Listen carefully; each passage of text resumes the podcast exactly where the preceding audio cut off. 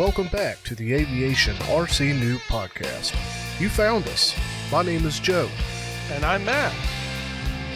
We're here to be with you along your journey and to share our experiences in RC aviation. If you have any questions, thoughts, or want to share a flight story, hit us up at aviationrcnoob at gmail.com. Now, buckle in. Let's take off. All right. I'm so excited you're here. We have an amazing episode for you guys today. Um, we have with us today Sam Platt from the Hangar RC. I want to welcome Sam to our show. Sam, glad you're aboard. Thank you. Thank you for having me. Um, we're here. Um, he has a whole line of amazing options for us foam builders um, to get something a little different and a little bit kind of more exciting out of the box um, than I think we might be used to, to dealing with. Um, but first, as we always do with all our episodes, we like to go through what we've been doing in the hobby in the last little bit. And now I know I always go first. Oh, wait, maybe Joe goes first, but Sam's never gone first. Oh, you're right, right. Sam, you want to go first? Sure, I'll have a stab at this. All right. Um, uh, okay, uh, so the first the first thing is uh, I'll have you know, uh, with running the Hangar RC, it's it's it takes up a lot of my time. But when I do get the chance to get out and fly, which just happened to be last Wednesday, and I got to fly during my lunch hour as well as in the evening with my children. Um, Excellent. I got to fly the Vulture, and it has been a really long time since I've flown the Vulture. Uh, because I've been Okay. flying, you know, other our other airframes. But man, I tell Yeah. you what, that I miss that airframe. I really do. Mm-hmm. So at my lunch, I just I just ran quickly and and, and put it up. Uh, actually, uh, here's an insider peek in into the hangar. Uh, I uh, was able to record an episode, and we're going to talk about that a little bit later. But um, put it up, had a had a blast, had a camera on it. Uh, it, it was it was so enjoyable because it's it's been a little while, um, and especially a long while since I've flown uh, the Vulture. Right. We'll see about putting a link to that little video, at least the one you shared with us, if that's all right with you, Sam, in the show notes. Yeah, absolutely, for sure. Yeah. And then um, that night I came home and, you know, you're my end of day routine, you know, eat dinner or whatever, say hi to the kids, say hi to the wife and and Mhm. whatnot. And I told my son, I said, go clean your room so we can uh, we can go and fly, you know, and he he gets all excited because he, he likes it as just as much as I do. So we took it over to our local uh, junior high and uh, we were able to put it up in the air and I gave, uh, you know, I, I, I get it all trimmed out because it's been a while, just making sure everything's dialed in. And mind you, this is the vulture that we built um, Mhm. in the build video. So, Okay. So this one's got a little age on it. Yeah. A little age. I would guess that I've probably, I probably have over 50 flight hours in this particular bird. Whew. Yeah. Dang. Uh, pretty good for foam board. I'll, I'll tell you what. I was looking at the video, and you know, I'm I'm looking at your flight, and it, it looked like a lot of fun. And much, I was kind of like, man, I wish I was out there with you. I'll I'll admit, I'm a little jealous of your flying site. Like, wow, you've got like six or seven soccer fields all butted up against one another with like nothing obstructing anything at all. You know, and we've had a few incidents with the soccer goals as well, trying to fly through, you know. well, that's because that's I'm part. not that look, good. that's part of the pylon racing. Okay, right, right. well, when you have a whole family and then your friend's family out there watching you, egging you on, you know, it's it's kind of, of course I can do this, and uh, my plane met the pole really quickly. Uh, but it was cool. Anyway, so that evening, sorry to get back to it. Um, No, please. but that evening with my son, oh man, or my family, I guess it was my whole family. So my four kids came with me, and then this uh, junior high that we fly at is just kitty corner from our house. It's literally less than a two minute walk. nice. So my wife said, "I don't want to go. You go. You guys go." So we all piled in the truck. I already had my stuff in there from taking it to work and flying on my lunch. And we go over Mhm. there. I put it up in the air. Flies great, just like it does always. Um, hmm hand the controls over to my son. It's been a really long time for him since he's flown as well, just because just when I don't take him, he doesn't go. Anyway, Mhm. um, so we we took him over. He took over the controls. He I don't have the buddy box with him anymore. I did ask him. Nice. He last we left off, he was able to launch by himself. Still wasn't able to land, but he didn't want to do that just because he felt he was out of practice. And I'm like, that, that's okay. So we put him up. He flies around. He flies for a good, well, at least five minutes because that's when my transmitter started beeping at me. Bring it down. Check the battery. we still got, and this is after my five minute flight. So so far we've got ten minutes on the airframe. We still got forty, I think seven percent left on our battery. Okay. I'm like, Right. we're going back up. Put it up, Right. Now, and I let if my you don't daughter. mind me asking, oh yeah, go ahead. How old's your How old's your son? Right now he is twelve.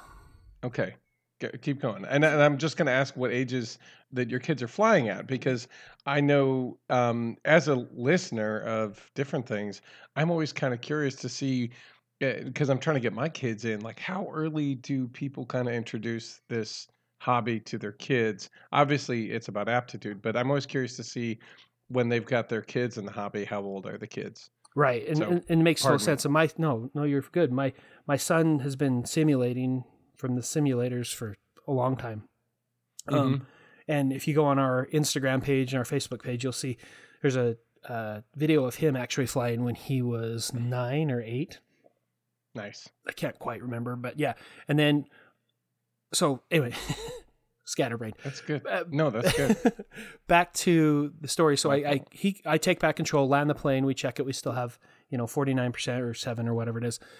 Right. And my daughter, my two youngest daughters, are begging to fly. I always try to get my teenager to fly, and she just kind of no, I'm good, I'm good, I'm good. But um, a typical teenager, I guess. Uh, she doesn't want to drive either, which is really weird to me. But you know, that, that's another story for another day. Yeah. uh, and so I hand it to my uh, my second um, youngest, and she puts it up there, and she's doing great, and I'm I'm kind of helping her. I'm, and I didn't have the buddy box set up, so I just have my hands basically hovering over the the control. She's got the lanyard around her neck and over the uh, transmitter, and she I'm just hovering there just in case. Mm-hmm. And by this time, it's getting pretty dark. Hmm and the plane's getting to be not quite but pretty close to silhouetted. And i'm like okay we gotta we gotta be done. And my youngest um she's begging to fly. She doesn't know how to fly on her own yet but um you know, just so you know my second youngest um is a she is now 10 is that right? Okay. Okay. 12 Yep. 11 10 9 she's 9 anyway i can't remember Okay. my kid's age come on Yeah, I, look, I only have two, and it's hard for me. oh right And I'm the one who's got to ho- host all the birthday parties. I you think I'd know? yeah right anyway, so my youngest is eight or she will be eight and she's she's begging me i want to fly i want to fly i'm like okay great so my second youngest who's flying now um she's coming uh she has it way out there and i'm like okay i can get this back she started getting a little bit low so i grabbed the transmitter and mind you i'm i'm basically hugging her manipulating the controls well long story short i lost orientation and our field's pretty big but I put it clear off on the other side of the field and it was nosed into the ground. Oof. oh, Yeah, well, it's just the only thing I have connected this plane was the one it was the one we built during the build video. And so I was like, oh, I was kind of it's kind of bummed about it just cuz of the sentimental value for the plane, but you know what? right. Eh, I'll rebuild and I'll actually rebuild with a different skin because hmm this one that we built in the build video was not my favorite skin of the vulture. So I'm going to build with Right. my favorite skin and have me a new one and and whatnot. I just, the problem is I just have to rebuild it. hmm For our listeners who don't know what the vulture is, if you could just give them in a couple words what kind of bird a vulture is, that'd be a big help, just so that they kind of have an idea. I got one word, rad. Mhm. Okay. I didn't expect that word. How's that gonna? Okay, no, let me. no. let me- So is it a is it a glider? Is it a racer? Is it a, you know that kind of thing? it's an easy to build, easy to fly. Uh, I guess I'd call it a trainer, but it's Mhm. a vintage style trainer. That's what it is. Easy to build, easy to fly, vintage style trainer. Okay, cool, good. That that'll just kind of give them an idea, and obviously, it's um, it- go back to any early balsa trainer plane with the Yes. crazy dihedrals, and that's pretty much what you have for sure. Mhm. Exactly. So good. Okay, good. Th- thank you. No problem. Um, so so you're so you tank this thing in. Like, did what did your kids say? Okay. Because I always find it funny what my what comes out of my kids' mouths when that happens. So at, by this point, my wife had come to the field with a friend um, that we're friends with, and she they said you know they're there because we're gonna go get ice cream. Anyway, hmm so my wife's reaction was, "Sam," because I'm a better pilot than that. Yeah. We all are until we slip up. until we until we Until we're not. yes exactly until we're not and so um my my the one that was flying my second youngest her name's cameron she she's hilarious because she's resorted to call me like she learns that we ignore mom or dad and so she she calls us by our first names which we did to my parents it's not not a big thing but the Mhm. way she says it she goes samuel it's just funny. So awesome. but they, they you know they kind of said what happened? I said well I, it's dark. I lost orientation. I mean that's what happened. And then it tanked into the ground. And it did kind of a spiral which was kind of Yeah. it was kind of fun to watch but at the same time it was so far out there i'm like oh.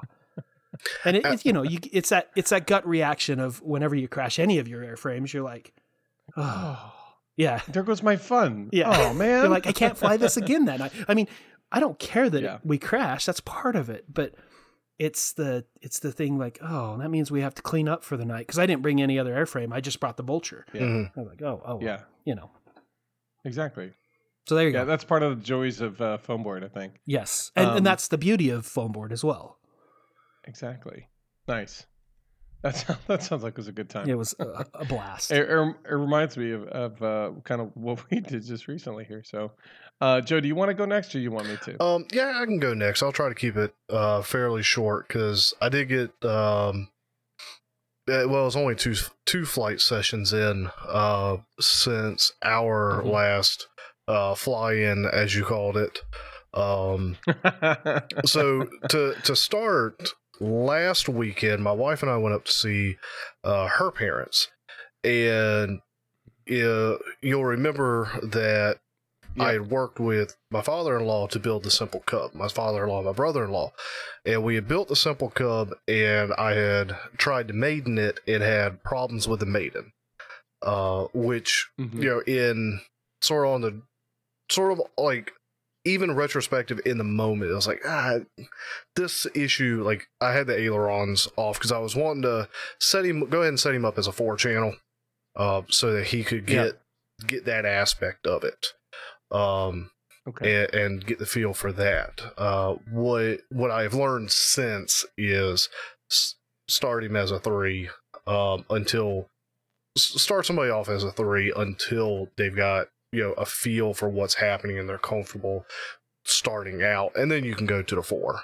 Um, I know plenty of people Mhm. that say, "Well, I wish I hadn't learned as a three channel and I had just gone straight to the four channel," but Yeah. like as you like if you've never done it, the three channel is just easier. Um, right. It's only one stick to pay attention to. Right.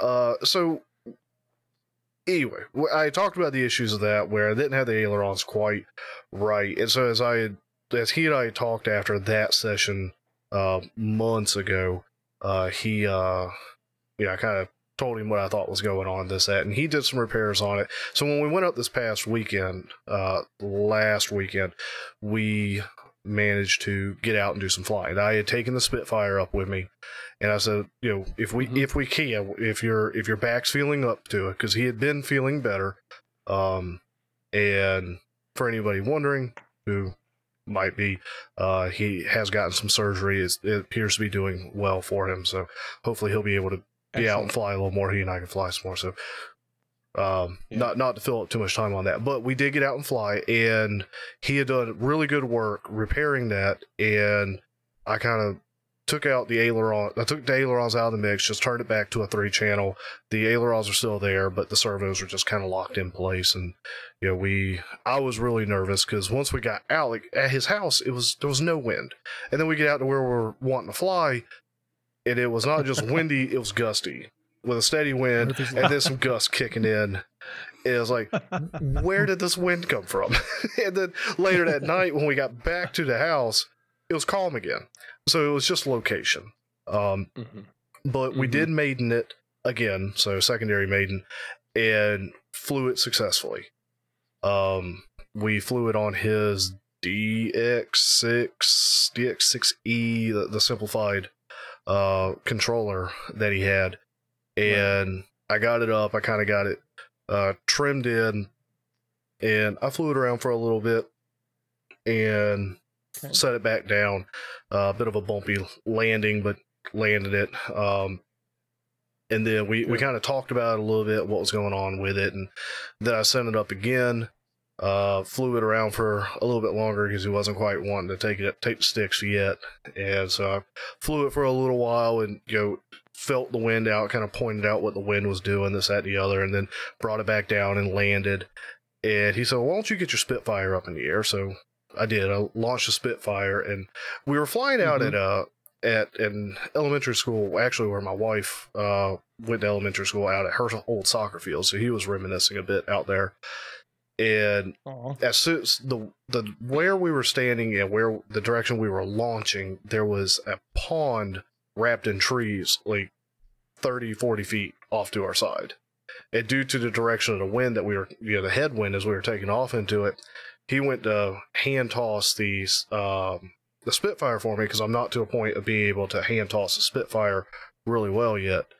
Um, It, it's a special skill to be able to hand toss and get your hands back on the controls fast enough yes, to be able to correct for any initial errors in launching or situational items. So Mhm. yeah, I I feel you. That's He- why I've adopted the mouth technique. I, Oh yeah, seen we, we put it up to your mouth to Yeah. get the one. Yeah. Yep. yep. You you uh, do a left-handed uh, toss, uh, throttle up with the mouse, so your right hand's on the on the sticks for control. Uh, Yes, sir. Not Mm. not a bad methodology.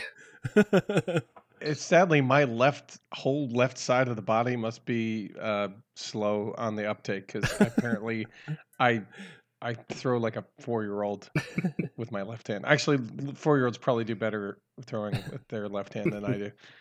So.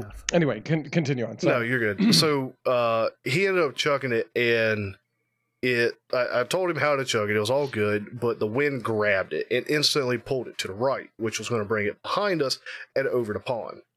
And like his gut hit the floor, my gut hit the floor as I'm watching uh, the Spitfire roll and bank off over this Oh, no. pond that I can't see. Like it's just behind these trees. but we're watching this like go, and then there's the this is only you know second time I've really had the Spitfire out, so I'm still yanking bank on the sticks trying to feel her out. I get kind of get it under control. And, all right, Right. give it some more throttle, so I got some more control. Get her up in the air. All right, we're good. We're good. She, we're back over safe ground. We're good to go. Fly it around. He, you know, he was over there. Whew, I'm glad you didn't put it in the water. Me too, buddy. Trust me. And Your fo- foam might float, but it doesn't hold up well to water. and uh, anyway, so so flew it around, did some laps. I was kind of showing him, you know, coaching him through. I'm, I'm setting up sort of a, a flight path, especially in these windy conditions. Just ha- just fly a big, you know, racetrack up there. Just find a pattern that you're enjoying, feel the air out, enjoy it. Um, I mean, it was windy enough that the Spitfire, um, which again with the motor that I had on it, I was having to be like 75% throttle just to really keep it uh, kind of in the air and doing its thing. There were there was periods that Spitfire was kind of not quite hovering in place, but it wasn't going very far very fast.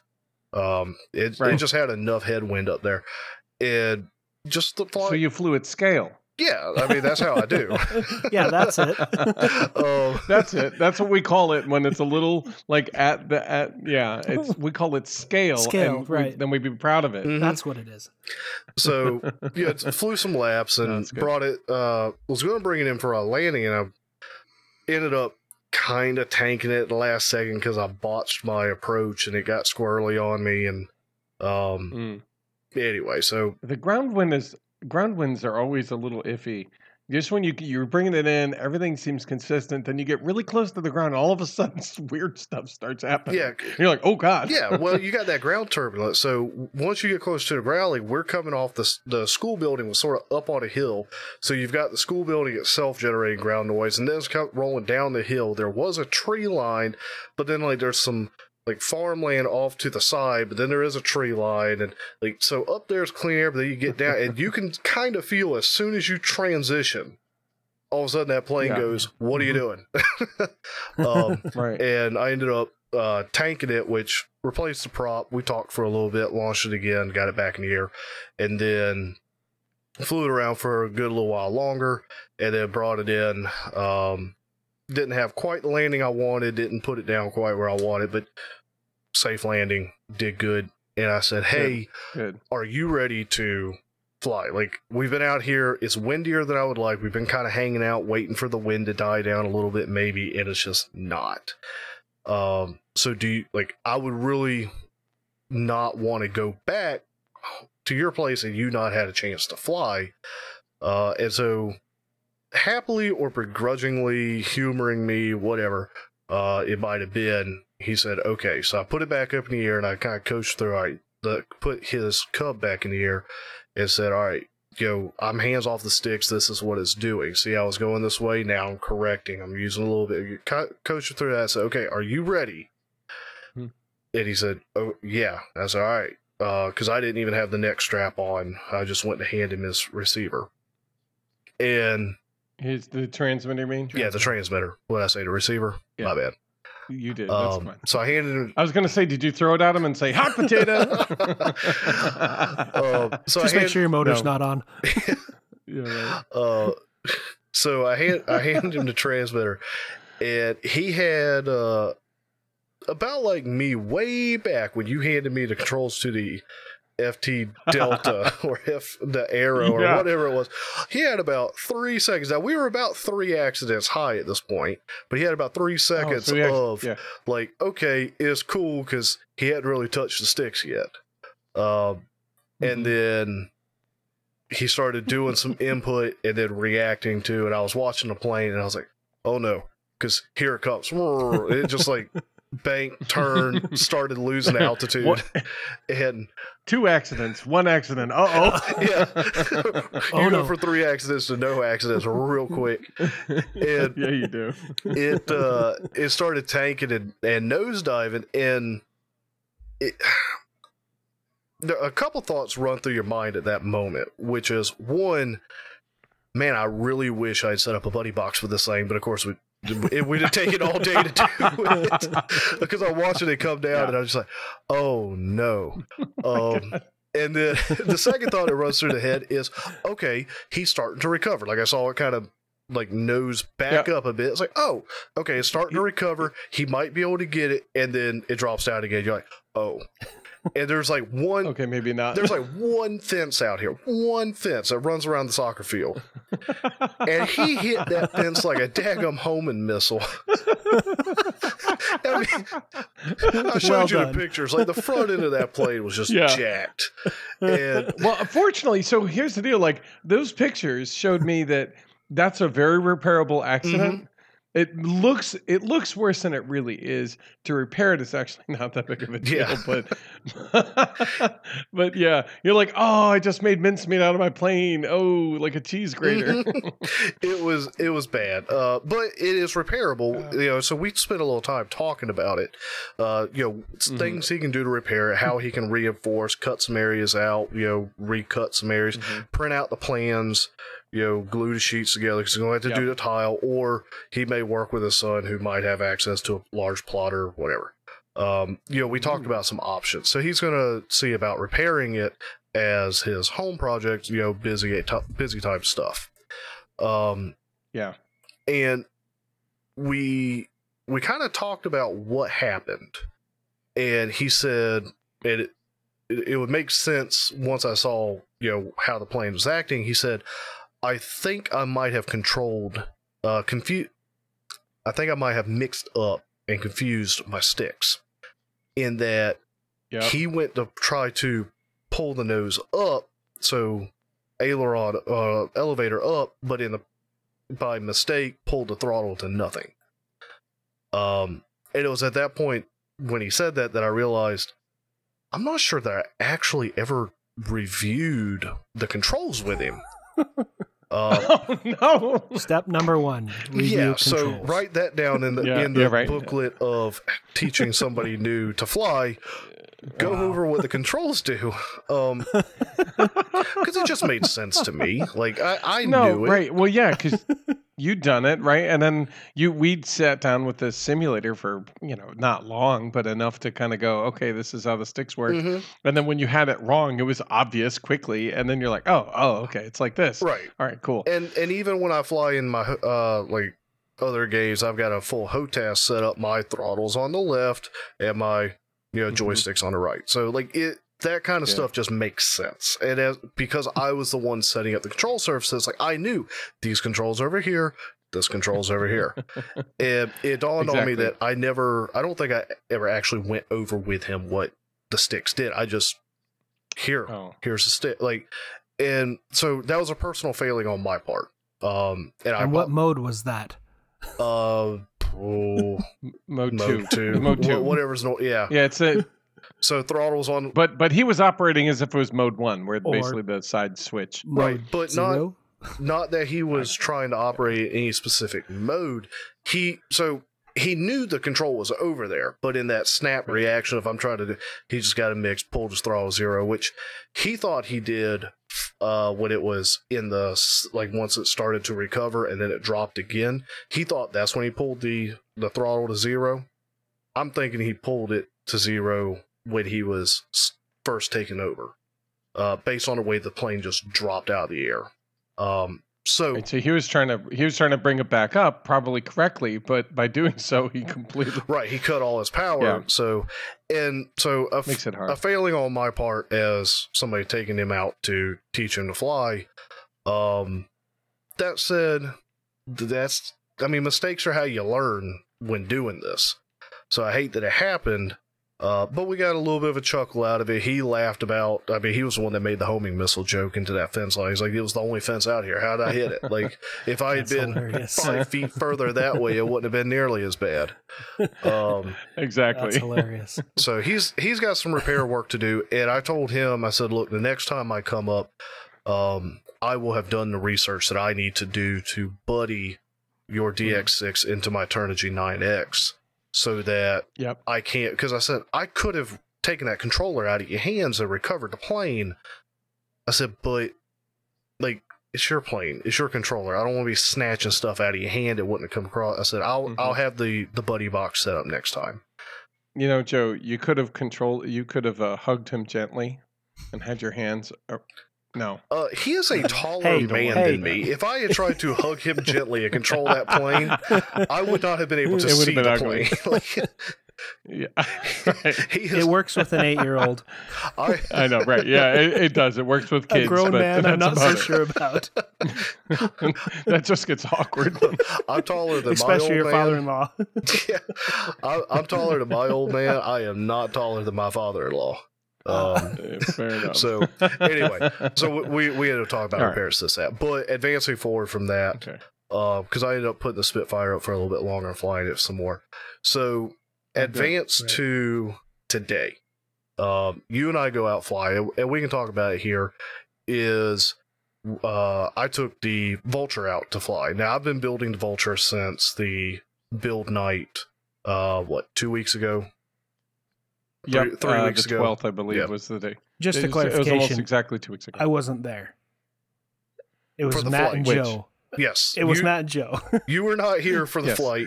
okay, Um, just I'm just clarifying. just want to make uh, sure. yeah, Joe. Joe and I went out today. Okay. um, and we flew our uh, Hangar RC planes that we've been building over the last couple weeks. Again, I think both of us were doing some sort of work uh, two nights ago. If you were joining the build night, you probably saw glimpses of it. Um, but yeah, so so Joe flew the Vulture today. Mhm. I did That's- made, made in the Vulture today, and I want to go ahead and put it out there. We'll kind of why is why we're doing this interview, why we're doing a review on these at a ta- you know later in the episode.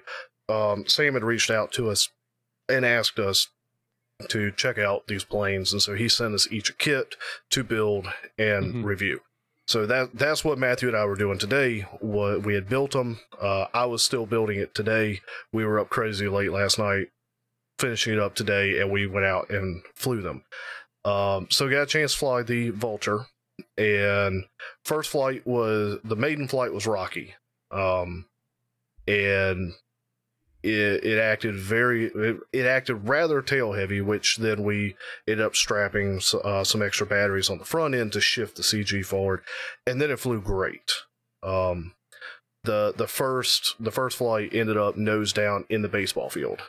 Uh, it was just real squirrely, uh, constantly wanting to know like Matt. I think at one point It was like a high alpha flight, yeah, at, is what it looked like. at one point that that vulture was hanging had to have been like 60 degrees pointed up just hanging there in the air like i'm Just trying there. dude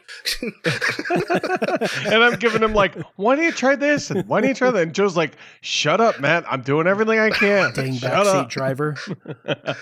I know. I, well, I was trying to help, only because I've been there. It's like when you're learning like, to water ski, right? Everybody knows how to do it, and they're shouting at you being drugged through the water. And you're like, Just let go. Just let go. Exactly. Yeah. no, I have to get this. Mhm. Um, uh, no, it, it really it, the way it was flying reminded me very much of like the nutball, which is just a straight out high alpha thing where you can kind of hang it by the prop all day long, Yeah, you know. not supposed to And that's what it looked that. like. no it's No, not. no, it was very tail heavy, and at that point, but it was flyable tail heavy, Mhm. which is a good sign. That means you're really close. it so i think the reason that i didn't have the porpoising effect that we've seen with the other planes that i've Mhm. built there too and i just have a thing that planes that i build start out tail heavy my glider was tail heavy the fogey started out tail heavy the spitfire was tail heavy now this was tail heavy so i've just got to th- Joe, I'm gonna buy you a I'm gonna buy you a 2200 milliamp three cell battery. That's apparently what everything is built for. When you put those in, everything balances. Everything just works. Joe, you need a It's shirt crazy. that says "I'm tail heavy." yes oh no! so I'm gonna And just a make picture of a peacock. We're gonna make Just a that. We're picture gonna of a put it on our peacock? store. there We're we gonna go do that Nice. just for you, Joe. um so yeah and i think the only reason i wasn't having the porpoising effect that that nose up nose down nose up nails that that that Mhm. that situation that you get into when it's tail heavy is because there was such a strong prevailing headwind um was the only thing probably that Okay. kept it from not porpoising because you remember like it, it was just hanging not going anywhere just hanging out up there Yeah. Fair enough. um, so we ended up bring. I say we ended up bringing it down. It came down of its own accord when the only thing I can figure is that it lost signal from the transmitter. Um, and I think, and Matthew, you're planning on Yeah. editing video, but I, I think I said, oh, I had a brownout, but it was not. I think brownouts when power goes out. I just completely lost control of the plane Yeah. and the throttle went to zero. I couldn't. I had no control surfaces, nothing. Um, and it ended up, you know, nose down, poop, right into the baseball field. Um, Right. And th- that was not you. Uh, Like looking at that, like that, it, it was flying in a certain manner, and then it wasn't. yeah, suddenly it just. So it it was not your doing. It was not the plane. Mhm. And I'm like, oh, that's a that's a connection issue. Like crud. Yeah, um, and that Thankfully, it didn't land into that puddle. Right. So we we were just talking earlier. It was like, okay, everything's kind of drying out because it had been raining like crazy the day and night before. Um, and I Mhm. guess it just worked out that we took so I took so long today to get everything finalized that the, it mostly dried out. But I walked out to the baseball field, which is a good ways out there, and it's like right beside three giant puddles out with the baseball field. It's like, huh. so fortunately, fortunately, you know, pick it up, kind of readjust some things. Uh, had to replace the prop, get the wing back on straight. It didn't like it kind of frayed some edges, but it didn't bow or break anything. So, uh, No. Matt, we strapped some It held batteries. up well. We strapped some batteries on the front and relaunched it, and I ended up adjusting because I ended up having some uh, nose up tendency in the horizontal stabilizer when I put the control like, tightened the uh, the nut down on the control surface wire. So fix those issues, relaunched, got it trimmed out, and then she flew like a champ. Um, it was Yeah. it was very enjoyable. One once I got her up, got her trimmed out, and you know you were asking me like, is it does it feel like the fogey? And eh, kinda, but the the Fogey just had so much. Uh, it had the under camber nature that it was so much drag. This plane like moved faster through the air, and it, because it's not, Yeah. it's got the under camber tips, but the underside of the wing is full. Um, and it just flew nice once you got it trimmed out and and flying right, and then it would it was hanging at like fifty percent throttle. It was just doing its thing up there, and you saw me take it way up there. Once I got really comfortable with it, I started taking it way up there, and then uh, you were trying to get your micro up and flying, and so it um, as as you had like put yours down further out as you were walking out, I was you know doing some low passes over you and you know buzzing the tower as it were, and uh, ended up bringing it in, setting it down, um, and we kind of debriefed on that, and then we got your seven out in the air. Uh, the tragedy of today, then moving on off of that, was when we the, uh, then flew the Spitfires. And I won't spend a whole lot of time on this one, but because we, didn't have much flight time with them, got the Spitfires in the air, um, flying around. You let me borrow your CPAC motor, thank you. And Mm-hmm. I I just gotten a four cell battery in the mail, so that was awesome. So much power behind that bad boy. Got in the air, going up, getting kind of squirrely. Um, but yeah, as I'm getting the feel for it again, and then with the with the head and tailwind as we're going around, and got it a good ways out at distance, and I was like, man, I'm trying to get you. You were saying, hey Joe, work on bringing it back in. I'm like, trying, Matt. All of a sudden, I can't control this plane anymore. Uh, and it was probably like Right. four or five minutes into flight, and I just again signal loss.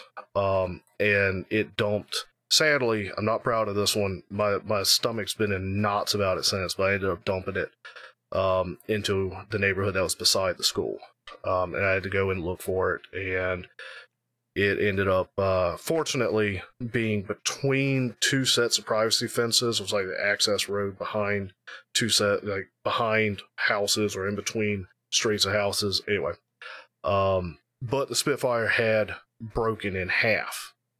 Um, tail section just wrapped around, wing was busted. So that was the tragedy of that. But we had a really good day of flying. Okay, so what I flew this past couple weeks, um, I'm trying to think if I did any flying with the boys, um, and I don't think. I, I think what I ended up doing is I finished up my micro builds for. So I got really excited when Sam you showed us kind of what you guys were offering, and on a whim I printed out the micro size of the seven and the vulture. And when I did that, I put those together with the Dollar General stuff, and I I finished those up over this last week, and I decided I wanted to try to fly them, see how they flew. Um, the micro size seven, I got out, flew really good, um, really sensitive. So I had to bring my throws down significant. Maybe, maybe I keep putting the the throws on the high level. I don't know. Um, so it once I dialed back the throws, um, it flew like fun. It was a lot of fun. It was tiny, but it seemed to fly pretty floaty. Um, it had enough power to do loops and to rolls and kind of go around, but it wasn't like screaming through the sky or anything like that. I was running Right. an 1806 with a uh, quadcopter motor, like a 5x3x3, with a 4500 uh, three cell or 55, uh, yeah, 550 or 450 milliamp three cell Mhm. Right. um, to right. kind of for, for weight. Um, so that's generally the power setup because again, it's micro. So And this is the first micro that I'm aware of that somebody's done that small. Um, there's been a couple Mhm. guys that done bigger ones um, by a little bit, but sure, but this is uh, when I saw yours, I'm like, wow, that's that's it's it's cute. it's adorable. It's adorable, yeah. And and so yeah, you have to go up an octave. and we'd about love to see yeah you do have to go up an octave and we'd love to see people you know part of our community um, which we call the squadron affectionately uh, we love to see their builds but this is the first time i've seen that i know of that at least that anybody hasn't shared with us that has built that small. And it's, it's they're gorgeous. They're beautiful. Yeah, and and I'm we've as we've been doing this uh, in the show, it's kind of like semi secret.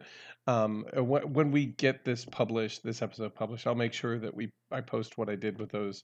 I also took the Vulture and did the same thing. Again, it was like using a half of a sheet of the stuff from the Dollar General, and it only took six printed plan sheets. It was like really easy and quick, and I had it done in a couple hours. And then it reminded me because I'd been working on the Viking. I, I still kind of am.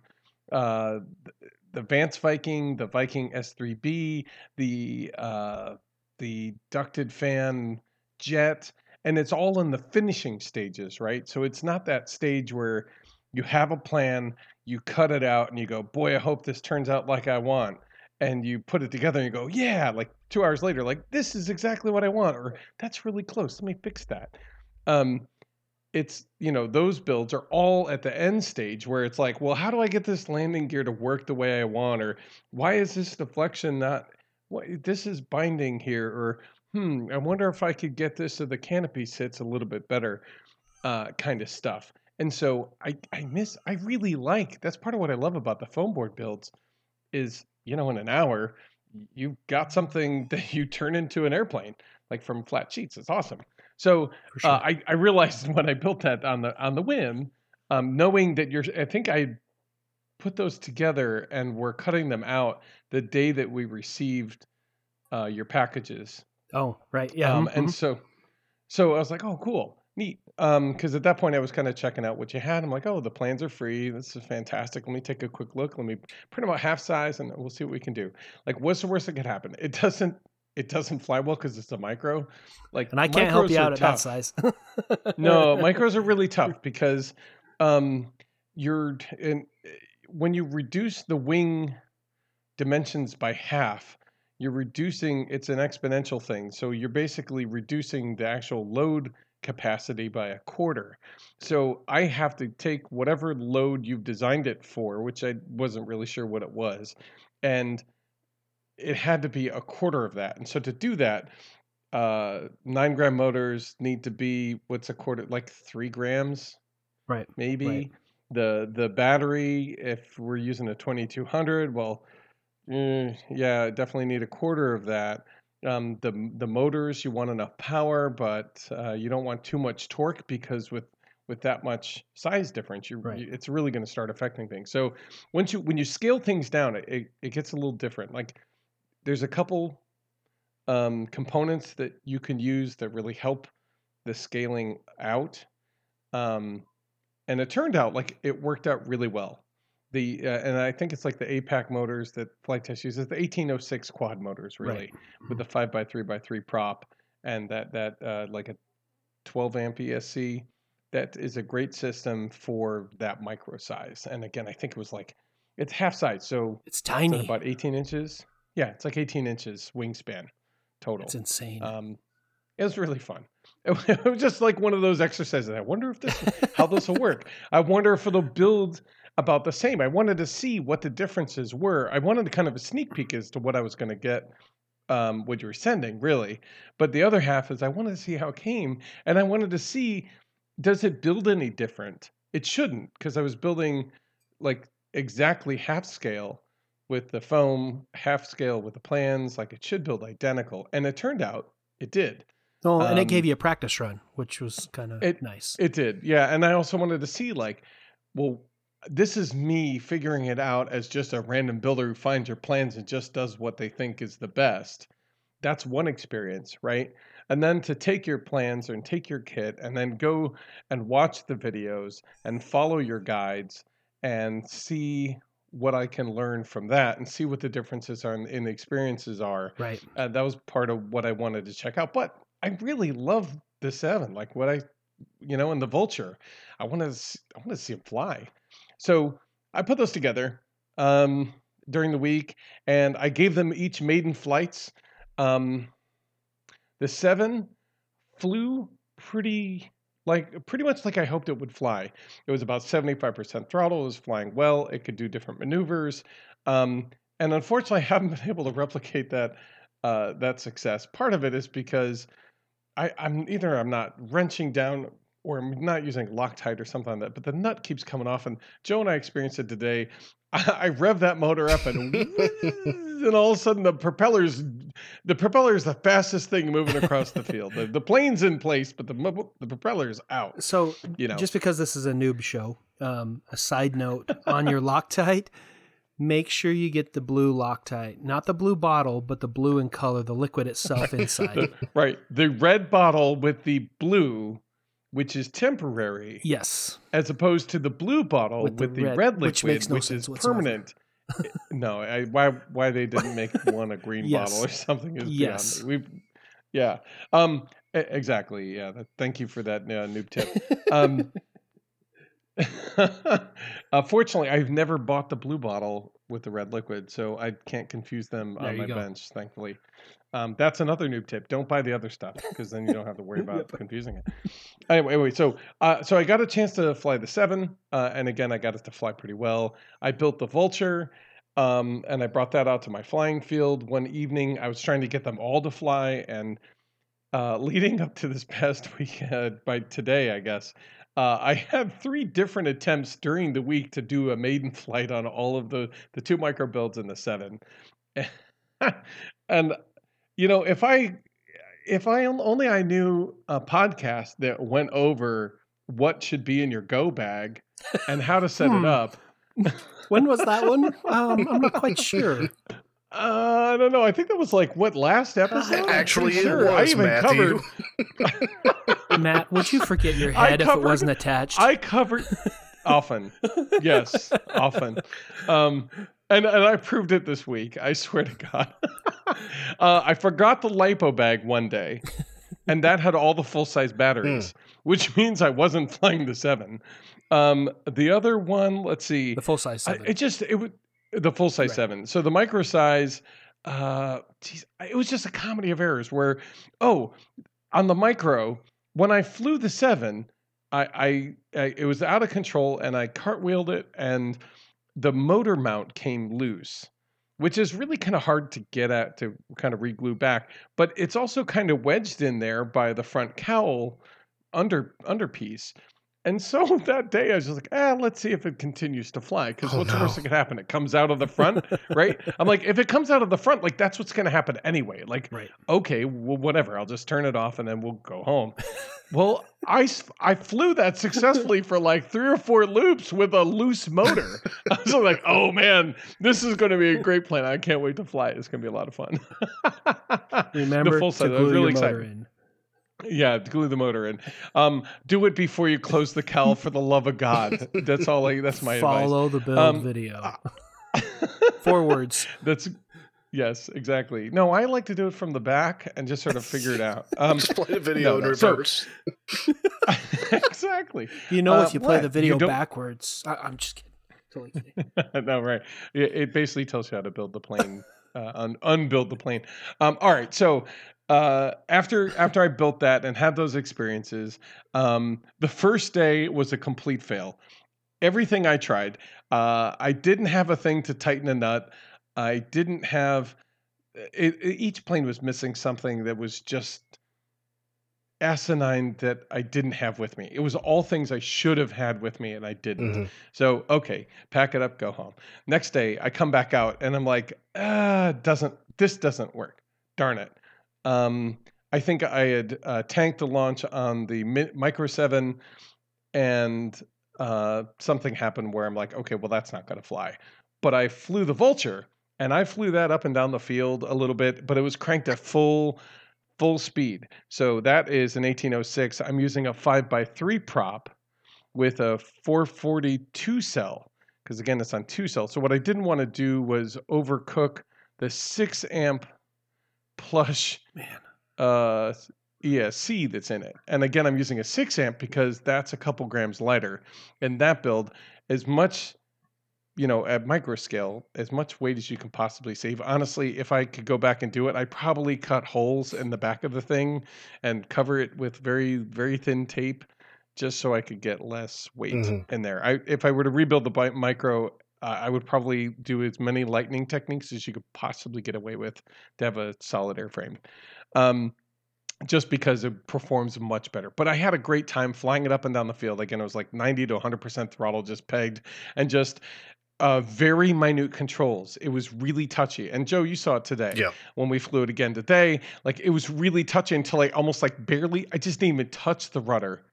And I just controlled the elevator and a little tiny bit of rudder, like itty bitty. And this was on like minute throws. And it was, it, you know, it flew. It flew pretty well once I finally remembered, like, don't touch it, Matt. Just let it fly. Mhm. Um, and that's what I was doing in the field. I had a great time during the week, but I could never. And, and then I ran out of time to go out and get the full scale. Um, uh, oh, I know what it was. I, I had uh, the the O ring that kept the prop saver Right. prop on. That busted, and I normally have two or three of them on my keyring. I didn't have any on that day. Mm. And then there was another thing. Something else happened the next day, and I was like, "Ugh, this is so stupid." Oh, the lipo bag was the next day, and I'm like, "How did I miss a lipo bag? like the lipo We've bag." all been there. Ugh. We've all been there. Exact. Yeah, exactly. So anyway, so we got out there today, um, and I had again all three planes. We tried the Micro Seven, and again, that's where the prop came zooming off, and the plane stayed still. And I said, you know, rather than get myself worked up over how this isn't working, let's go have fun with all the other planes. We got a lot more here. Um, uh, Joe flew his Vulture, and then I decided, well, let me let me see if I can get the Micro Vulture. And I forgot how touchy it was, so it took a little bit. But once he his battery was was starting to beep, and I'm like, hey, it's finally working. So I did like a couple little circuits as he's kind of slowly bringing his in. In that, I, all I can think of is it's almost like a cargo plane when it comes in. It seems to come in and it's like looming, like slow, like descent as it comes down to the runway at that angle, right? Mhm. Like that's how the vulture comes in. It's just this slow, easy descent, right? and Especially with meanwhile, that like this little micros, yeah, especially with the headwind, that, that helped a lot. Uh, but the micro was like kind of zooming Little as fly. best I could around it, and it's all squirrely and you know, but but it, and it was because it's just so touchy on the controls. But it was a lot of fun. We had a little bit of fun with that, um, and then uh, I got to. I was like, okay, everything's cool. Oh, and that was the other thing I did. Um, the the seven full size was built according to your plans and all the stuff, and it, it- we'll talk about the build experience later. But one of the things I despise doing is hand launching because if something doesn't work, you might as well, you're literally throwing your plane into the ground, Mhm. For sure. you know? I get it. And I- it always kills me because I'm like, but the plane is so nice. It's not the plane's fault. Why am I throwing a plane into the ground? So I decided, you know, after looking at some of the other guys who built sevens, one of the guys uh, talked about some landing gear. Um, and so I decided I'm going to make some landing gear for this thing because looking at the Van R7s page, uh, the, the Van's RV7 page, like all of the all of the stuff has has gear and it's very iconic. I'm like, let me see if I could replicate that. So while Joe was putting this vulture to, together today, I got some pliers out and some of the the eighth inch steel wire that comes from the hardware store, and I started wrenching on it. And and then I'm like, but I need this to detach because Joe and I were both all four of us. So my two kids and Joe and myself were all piling in my little Yaris, which means nice. which means there's no room for planes. Normally, I have my front seater. There's one seat usually I can put planes in, but I'm like, oh shoot, I can't do that. I'm like, hmm. Well, Which kids we're riding gonna on bring top? two. That's what I was thinking. Like, well, maybe one could run alongside. Like, no, uh, no. So we had two Spitfires. We had the full size, full size seven. We had the Vulture, and then we had the two micros. Right, and I'm It's like, a lot of planes in the if I trunk of that car. It's a lot of planes. It's a good sized trunk, but at the same point, you know, it's a small car. Um, I'm like, if I have this landing gear permanently attached, we're done. Because three of those planes are permanently attached wings. Mhm. The Spitfire, the wing doesn't come off, right? And the seven, the way it's set up, the wing doesn't come Right. off. It's a lot stronger of a build that way. Um, and if you're building any of those three, any of those two planes, like just glue the thing on. Like you'll be happier for it. Mhm. Um, so I I took the the thing and I made little clips that insert into the plane, and then you basically put and clip the gear onto it, and it keeps it.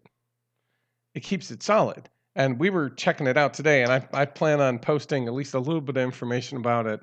Um, and you know if, if you can do this this is amazing and i'll tell you what the seven the way it's designed with the cowl firewall like the double foam board near the front of the plane i was able to use that to kind of anchor two of the clips and that really was kind of instrumental in making sure that this landing gear stayed on now i think you could you could fit that to other kinds of planes too um, but it just seemed to work out really well for this plane and so i was able to take the landing gear off put the seven flat put the two Spitfires on top.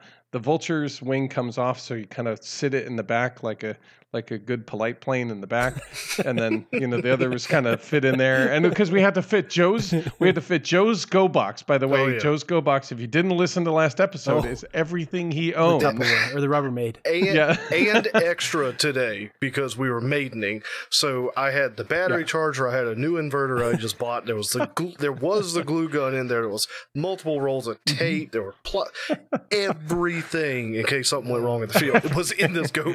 It was spilling right.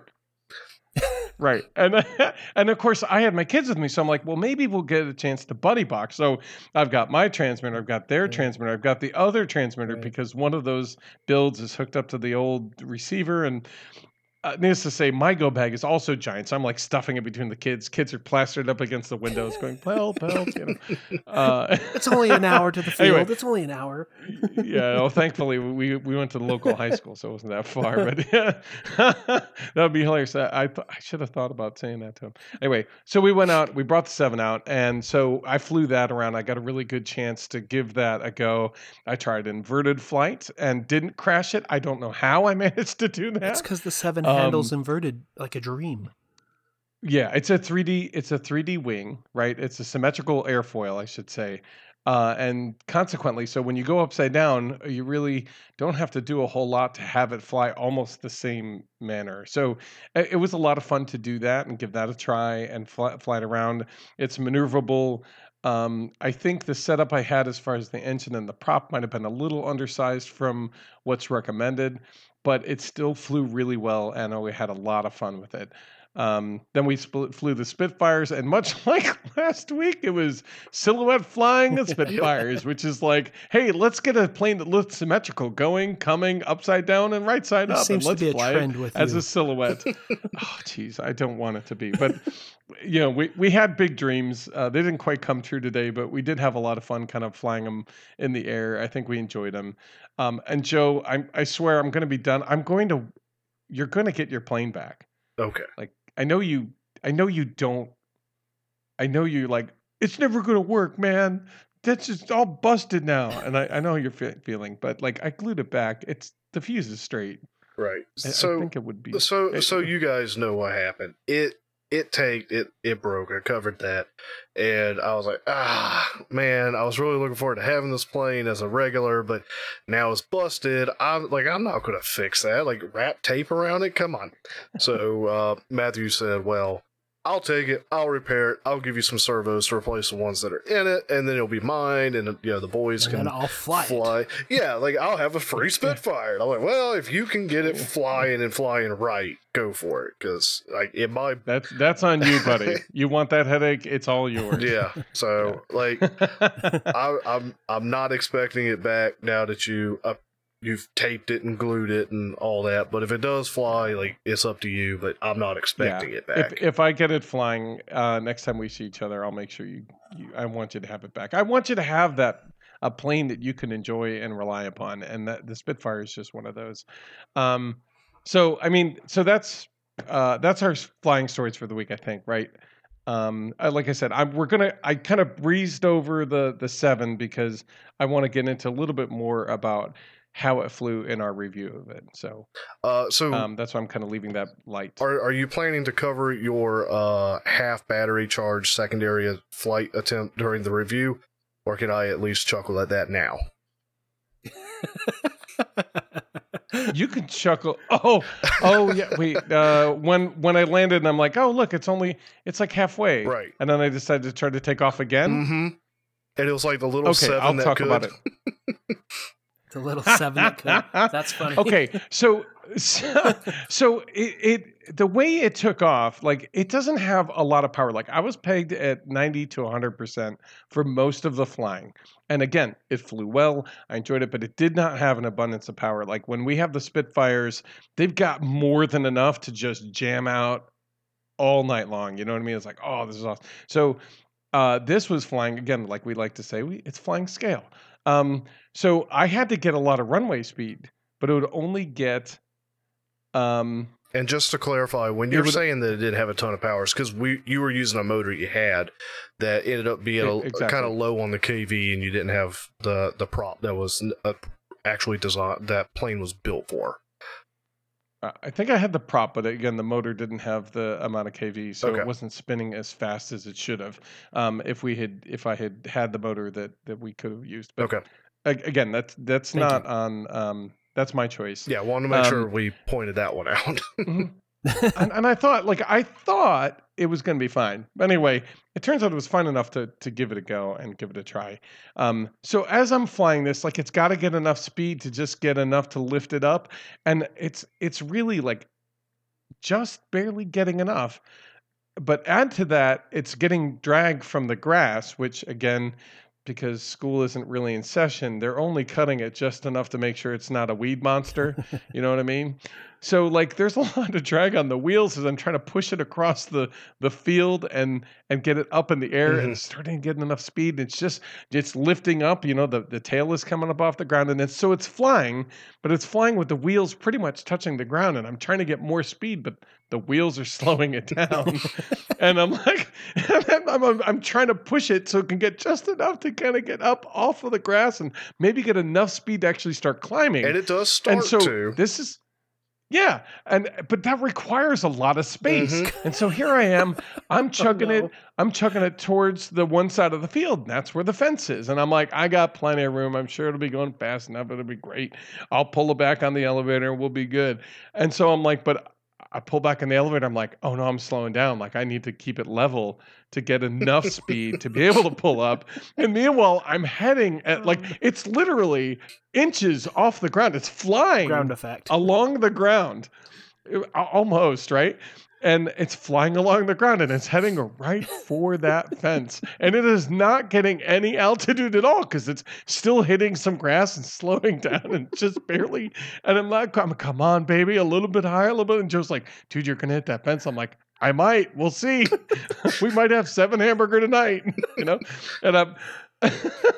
so I'm like, come on, come on, almost there, almost there, and uh, it was, it, it felt, forgot, it felt very much like that Indiana Jones moment where you're just like, and oh, there we go, and it just like just pulled enough to to clear the fence and turn, and like I'm like, I can't turn though, I really, it's too low, hmm like I can't dip a wing; it's gonna clip the ground, so I had to fly level and straight and just above the ground long enough for it to get enough speed to start to really be able to climb. And I was eating up runway space fast. I thought for sure I was going to have to mm. tell you, sorry, Sam, that the, the we had success building, we had success flying. I can give you a review, And then I put it in. A fence. But a I'm never going to Oh, fly. I'm sad. and then I put it in a Good fence and job. made an Good hamburger. job. Well done. Yeah, but no, I, I- it turns out I ended up just missing it. I I kind of came up and around, and I said, you know, let, Joe's like, you should probably land. I'm like, yeah, you're probably right, Joe. So, and it, again, it was still only like eye level. It never really got terribly high. Uh, so I just kind of I eased back on the throttle and let it come back to the ground near the uh, goalposts Mhm. that were pretty much right there. So I forgot. So yeah, so I I learned that's exactly where the limit is for that plane. So Mhm. Yeah. Well, um, they all have them. I learned something today. Yep. Exactly. So I yeah, so I think that pretty much ends. that's I guess the last thing we need to talk about for the flight. Um, I know over the last uh, couple weeks, um, since we met last, we had a build party, um, and that was part of where we were kind of building uh, the the products that were provided by the Hangar RC Mhm. um, and we had a lot of our listeners and community that are on our Discord server kind of join in with their planes, whatever they were working on. Um, just chatted about planes and had a good time. I know Sam, you came on and said, "Hey, Yes, I really enjoy those. Those are that's a an excellent idea. I really enjoy that. I'm glad. I'm glad. I'm. I know we do. A lot of fun. That's for sure. I think we're we're planning on doing it um, probably in about mid October, and we're going to do another one in mid uh, November. I think so. And one of those, I think, it's going to be the November fourteenth one. I think is the one we're, we're roughly planning out. We'll solidify it by next episode. Uh, is going to we'll call it the Hangar RC um, build night, and that's one where we're going to recommend. You know, just go out to the Hangar RC, check out their website uh, see if you, if there's a kit or a plan set. The, all of your plans are free Yes. if they want to download them as a PDF, right? Absolutely. But go go over there, check out what they've got, what what kind of um, planes they have available. Um, download something you find interesting and exciting to build. Give it a go. Uh, get your plans ready. Uh, order a kit, and that's part of why we're doing it in November. That gives you plenty of time to take a look. Um, you know, and see what you like and make place an order. Uh, Sam, you said that the shipping goes out within a handful of days of the order, and it's usually two or three day shipping, so Yep. it should arrive within about a week. Yes. We try to ship everything out within two days. Um, one day for the order to come in and be processed, and the second day to ship. And then most places in the country we ship two day. Um, sometimes on the far east coast, um, two day Okay. shipping is not available. So yeah, Okay, that's fair enough. Um, and so uh, you, the Hangar RC has offered a discount code for anybody who's looking to put, put together some supplies from their site yes, uh, for that build night. It is ARCN-BN1. That's all lowercase, and that gives them 10% off the entire store through November 30th, 2020. Yep. and we'll we'll have that code uh, linked in the description. Uh, so As well as the link. Yep, link to the Hangar RC website. Uh, and again, that's uh, you know in preparation for what we're doing as the Hangar RC build night, where you know we'll be building. Everybody, uh, like Matt and I, will be building another Hangar RC uh, plane. Um, I don't know. I might Mhm. try to build the seven uh, this time, or I may build the Vulture again just to uh, you know do it do it again and go through that process again. Now that I've got a better understanding and what's going on, and I'll talk about that in the review. right, Exactly. cool. Um, and I might try the Wasp.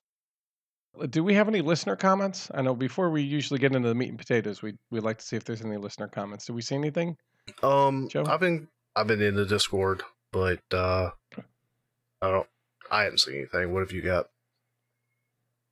Um, I know there was a lot of mentions of the forest fires that are going on in the Northwest and California, and so for all those people who are out there, please be safe and uh, and you know s- stay safe. Don't you know be a hero or anything like that. Um, I know a friend of mine picked up a plane, I guess, uh, and had to fly through a lot of the smoke through there. Um, so uh, as it continues to to do what it does, you know, just just be careful. Amen, amen, Matt. We get a lot of that smoke, and we have a lot of forest fires in Utah here, and so I I'm living I'm living it, man. Yeah. So just just for those of you, that's some love sent from us. Thank you. Uh, I know uh, one of our uh, community members uh, gave us a. He, he he was out there uh, named Squirreltail. Uh, he ended up going out to a flying event uh, in the past couple weeks, and he shared with us some of the really neat, uh, large scale 3D flying that he and his friends did. Um, and we'll see uh, if if he doesn't mind, maybe we can we'll see about linking to that. But it was a really neat thing to see him and his buddy doing like kind of synced up 3D hover flying and pattern flying, just some crazy stuff. that I was like, wow, it was for sure. yeah. Yeah, it's like pl- planes don't work that way. Not unless you've got some crazy skill. And I'll tell you what, kudos to to uh was it uh, Sam and his buddy uh for for doing that Not kind of this flying. Sam. It's, it's awesome stuff to see. Not that Sam, the different, Sam, but it's still awesome Yes. stuff. Mhm. Yep.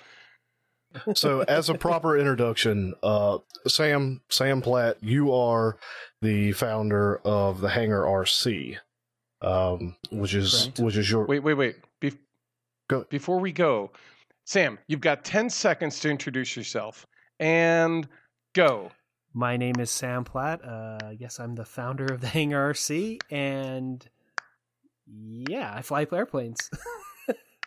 and I have a family and I'm on the show. Nice. okay, cool. So, for the main topic, we're here to talk to Sam Platt, who is the founder of the Hangar RC.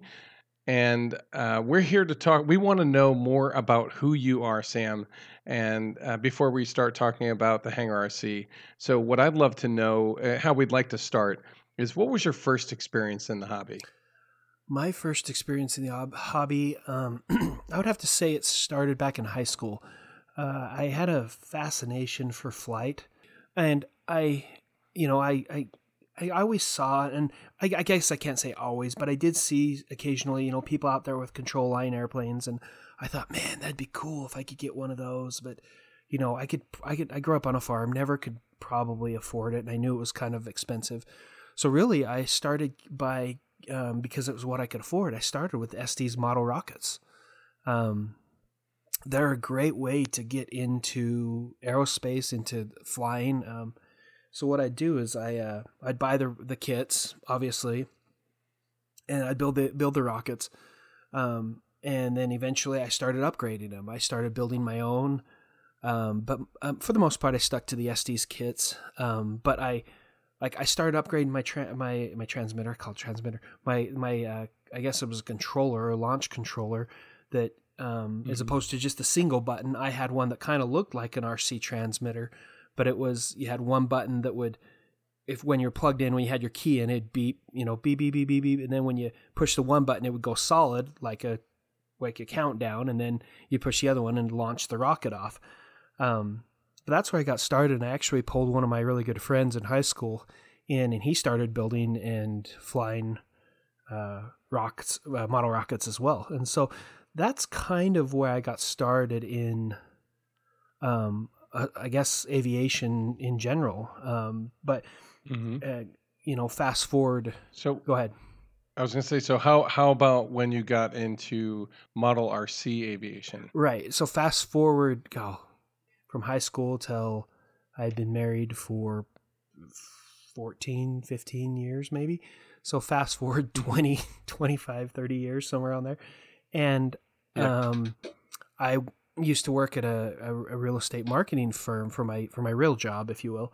Um, and I had a there was a coworker there who had these uh, these these foam board airplanes, and he was you know he's all you need to come out and fly with me because he knew I had an interest in aviation. He said, "You got to come out, Sam. You got to come out." And I was like, "Oh, okay. You know, this is cool, but you know, I don't have time." And I, you know, at that time, I had thought, "Oh, he must be spending a fortune," and you know, me and my wife with a young family were we I won't say we are strapped, but you right. know, you have budgets, so you got to keep too. Mm-hmm.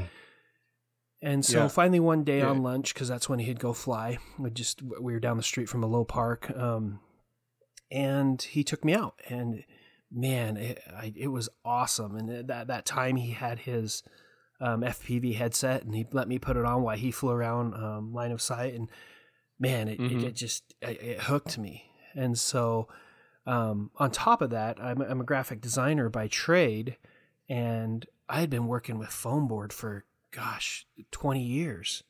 And so I had to, I had, I, I, I not to toot my own horn, but I was a master at foam board because we had to use it in school. We learned how to use it in school. And we, you know, as a graphic designer, mm-hmm. you're constantly using foam board to mat your projects on and, and whatnot and make presentations. And so it, it kind of felt nat once I learned it was foam board and, and Dollar Tree foam board or Adams Readi-Board, it kind of all felt natural to me.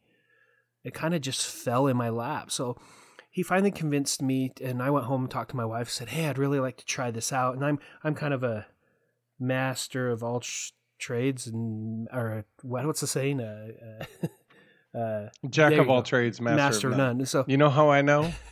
I'm the yeah, I'm right. that guy. so so yeah, I I I, I kind of had that you know when I have had out other hobbies. I was a I was a big time geocacher at the time. Um, if you don't know what that is, it's a whole nother conversation. But it it's you use multi million dollar satellites to find Tupperware in the woods.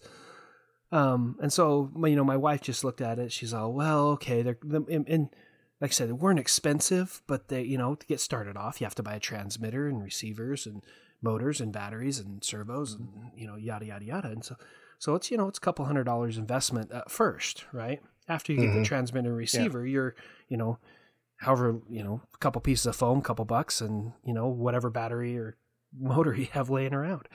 And so I went home to the Mhm. wife and I said, I'd really like to do this. This is something I'm really interested in. And she says, okay, you know, go ahead. And so I ordered my first motor and and tried or my well my first transmitter first of all, which happened to be a Turnigy 9X.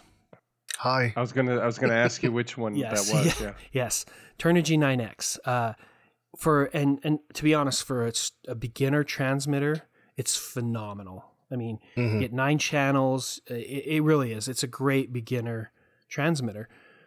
Um, and I ordered a battery, and my very first plane I built, believe it or not, was the Storch, the FT simple uh, FT Simple Storch, and I was gonna ask you. Yeah. What What was your first build like? What did you? that was my first build. My first RC plane I had is way back before I knew foam board could be turned into RC planes. We had our our second child, uh, Cade, um, Mhm.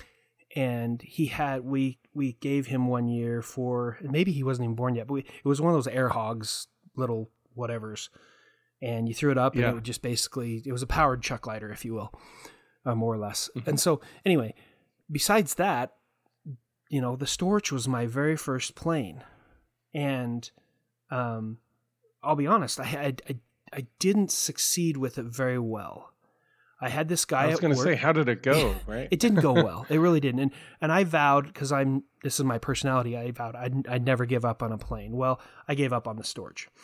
Um, Oh, without without my friend at work, or the guy I worked with, um, yeah. I couldn't get it on the ground. I mean, he'd get off the ground and in the air, and I'd take the controls and I'd be fine. But I could. I only ever got it off the ground myself, like once or twice. And so I was like, this is just not Okay. the plane for me. So then I started building the the Flite Test tiny trainer, and why I was building that, and I guess why I was building the Storch for that matter. Me and my wife were all, you know, it's foam board. This thing's never going to get off the ground. It's never going to fly. Mm-hmm. How, you can't turn a flat sheet of material into something that actually flies. And so, One.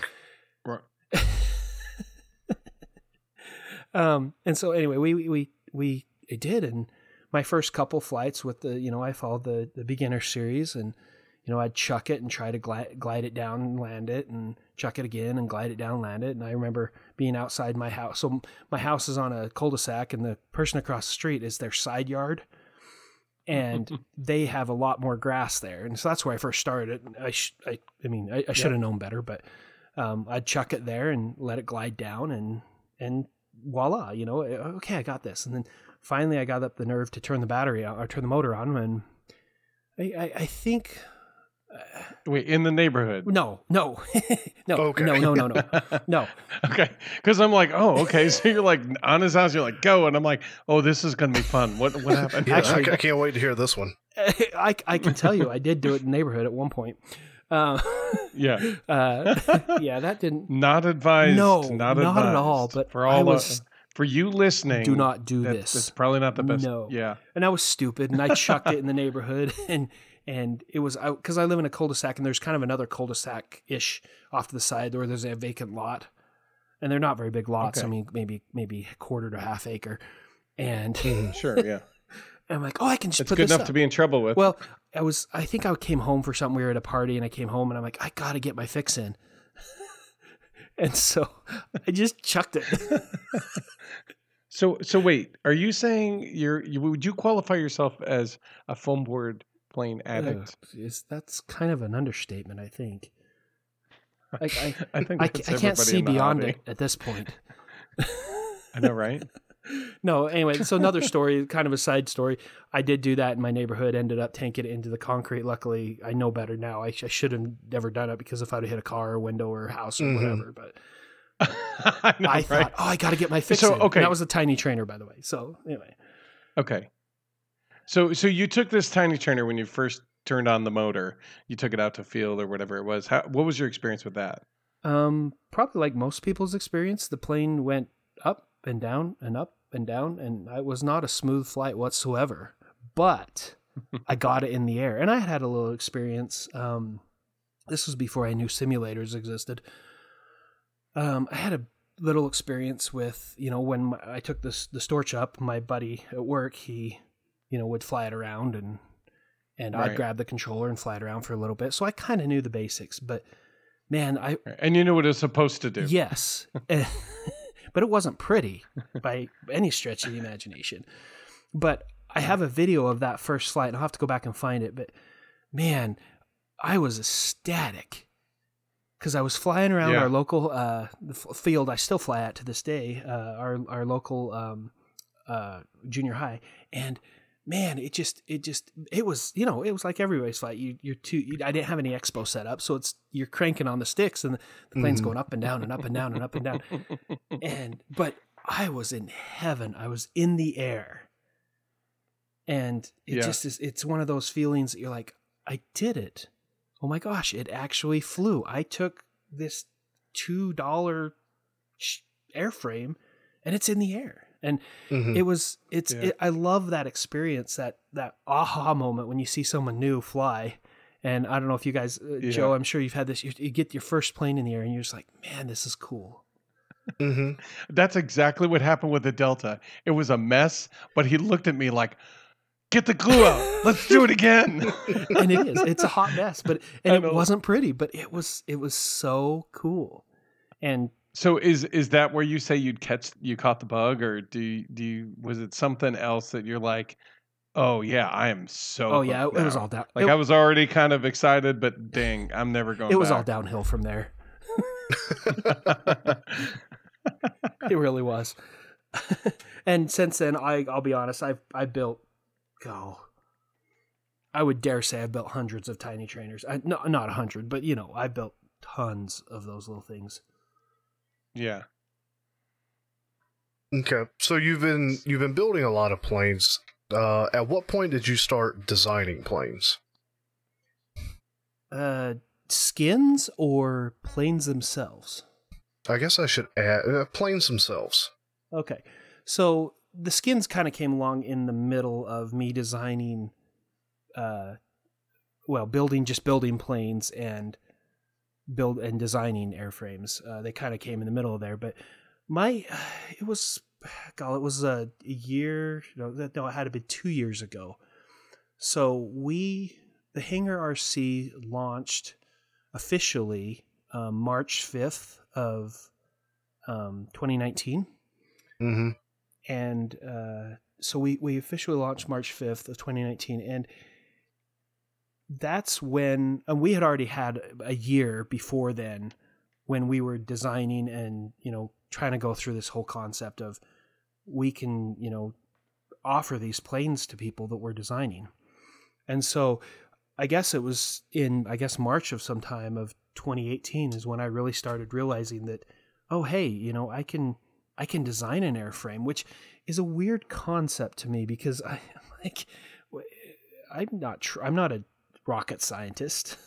Mm-hmm. I I'm I'm just an average guy that designs that loves to build airframes or airplanes and uh, um and so I realized that you know if I could pick a design and, and kind of with the Vulture it was my first design and I went out there and did some research on what type of airframe I wanted to build because I'm like I'm seeing all these cool jets I'm seeing and I knew I wasn't there yet. I'm seeing all these Right. cool you know all these airframes. So I had to pick something simple.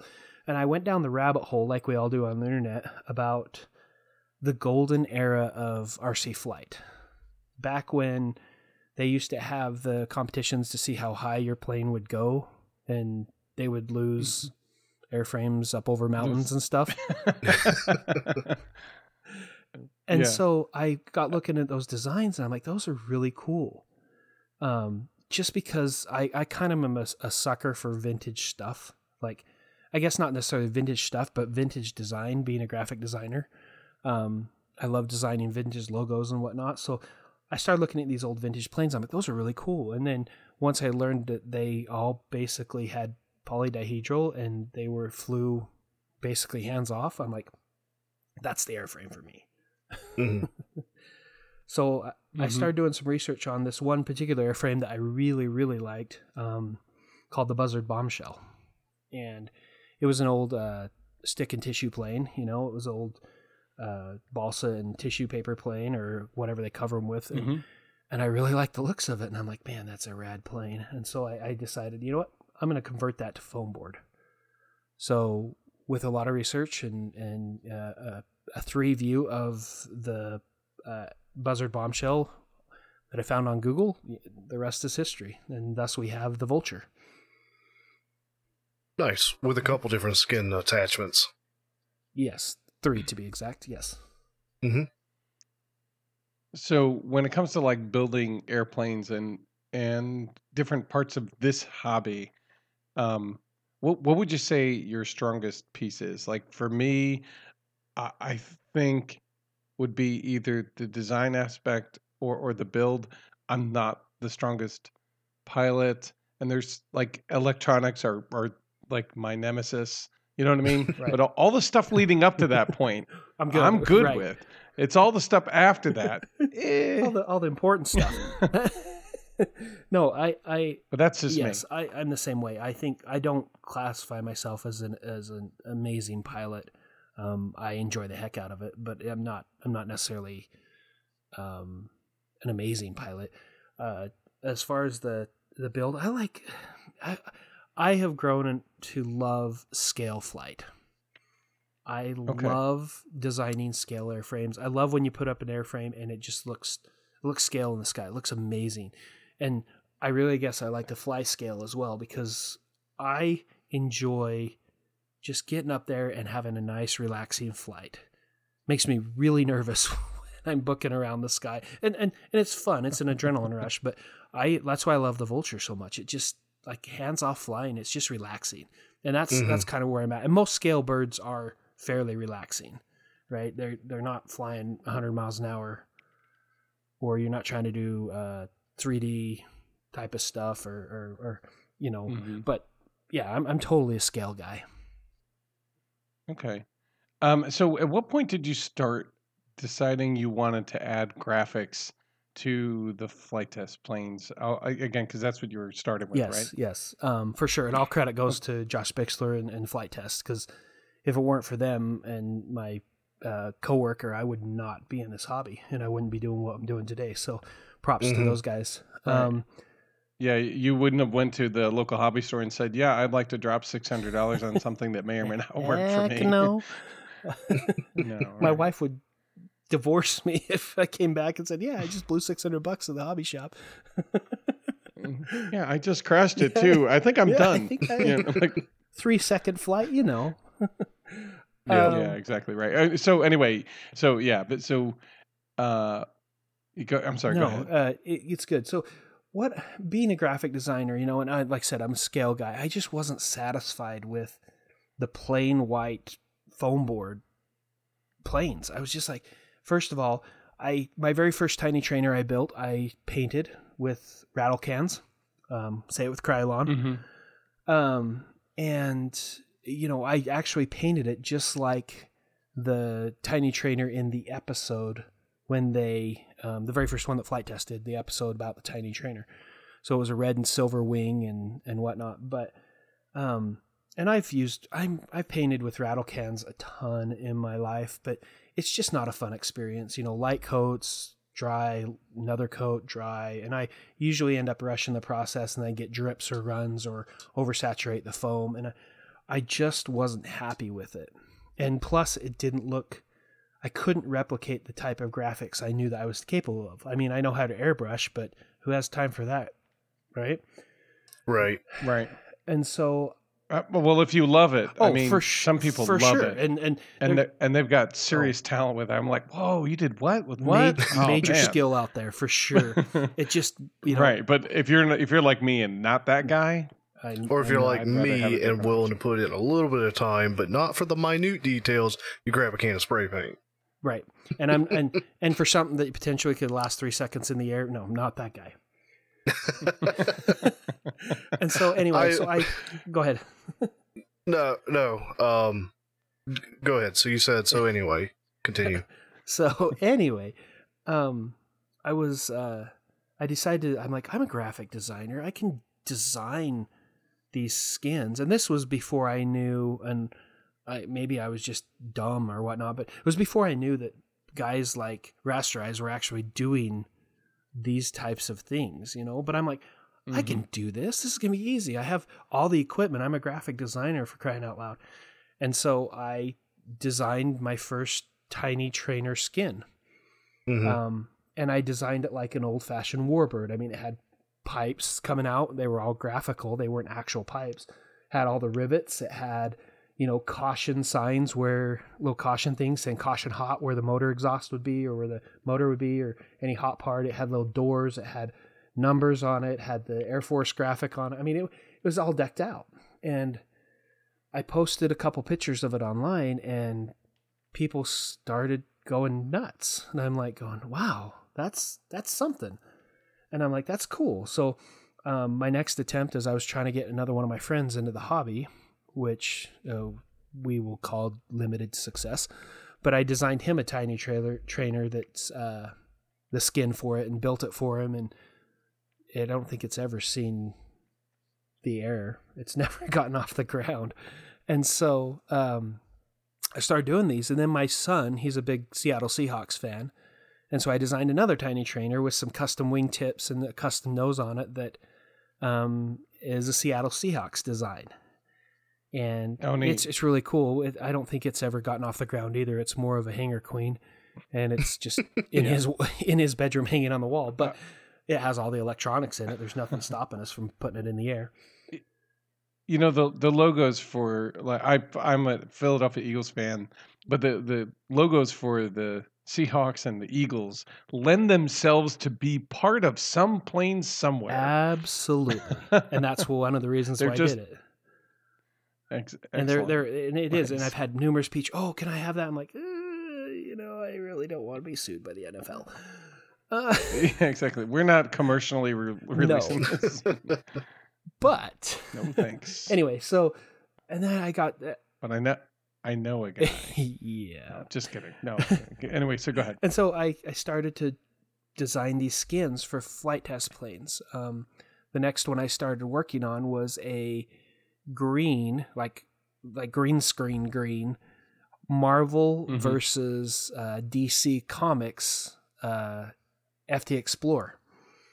Because in the meantime, I had built the FT Explorer and I loved it. My kids loved it because it was a great Yeah. plane to drop parachutes from, and they loved chasing after the parachutes. So It's a very versatile airframe absolutely for sure. one of my favorites next to the tiny trainer um, Mhm. and so i started designing this marvel versus dc so one side of it was going to be all marvel uh, superheroes and one side of it was going to be dc sur- superheroes and the reason why i did Mm-hmm. it green was i was going to green screen the plane out so all you would see is the superheroes flying around in the air Oh, okay.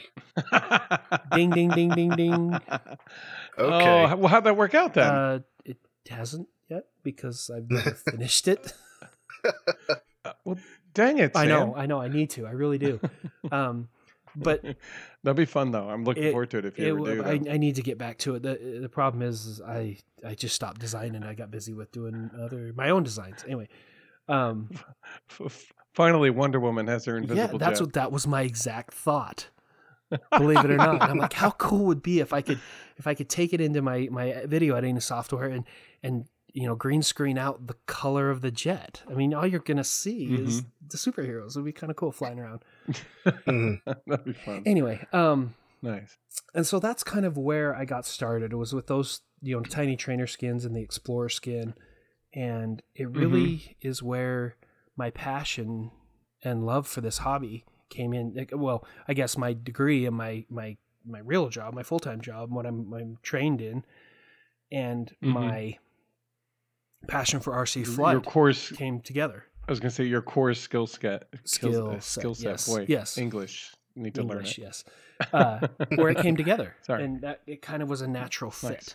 and Right. thus I'm like, man, this is cool. And people started reaching out to me about my skins and about, you know, what are you doing? How are you doing this? And and I'm like, hmm, well, if I can do this, and and the, oh, this whole time I was trying to develop my own plane, and kind of a natural step in the hobby, and and the vulture and, and Mhm. Yep. whatnot. And I'm like, man, this is cool. This is something that that nobody out there that I know of is offering complete kits with skins attached. There's people, there's plenty, you know, Flite Test offers the kits.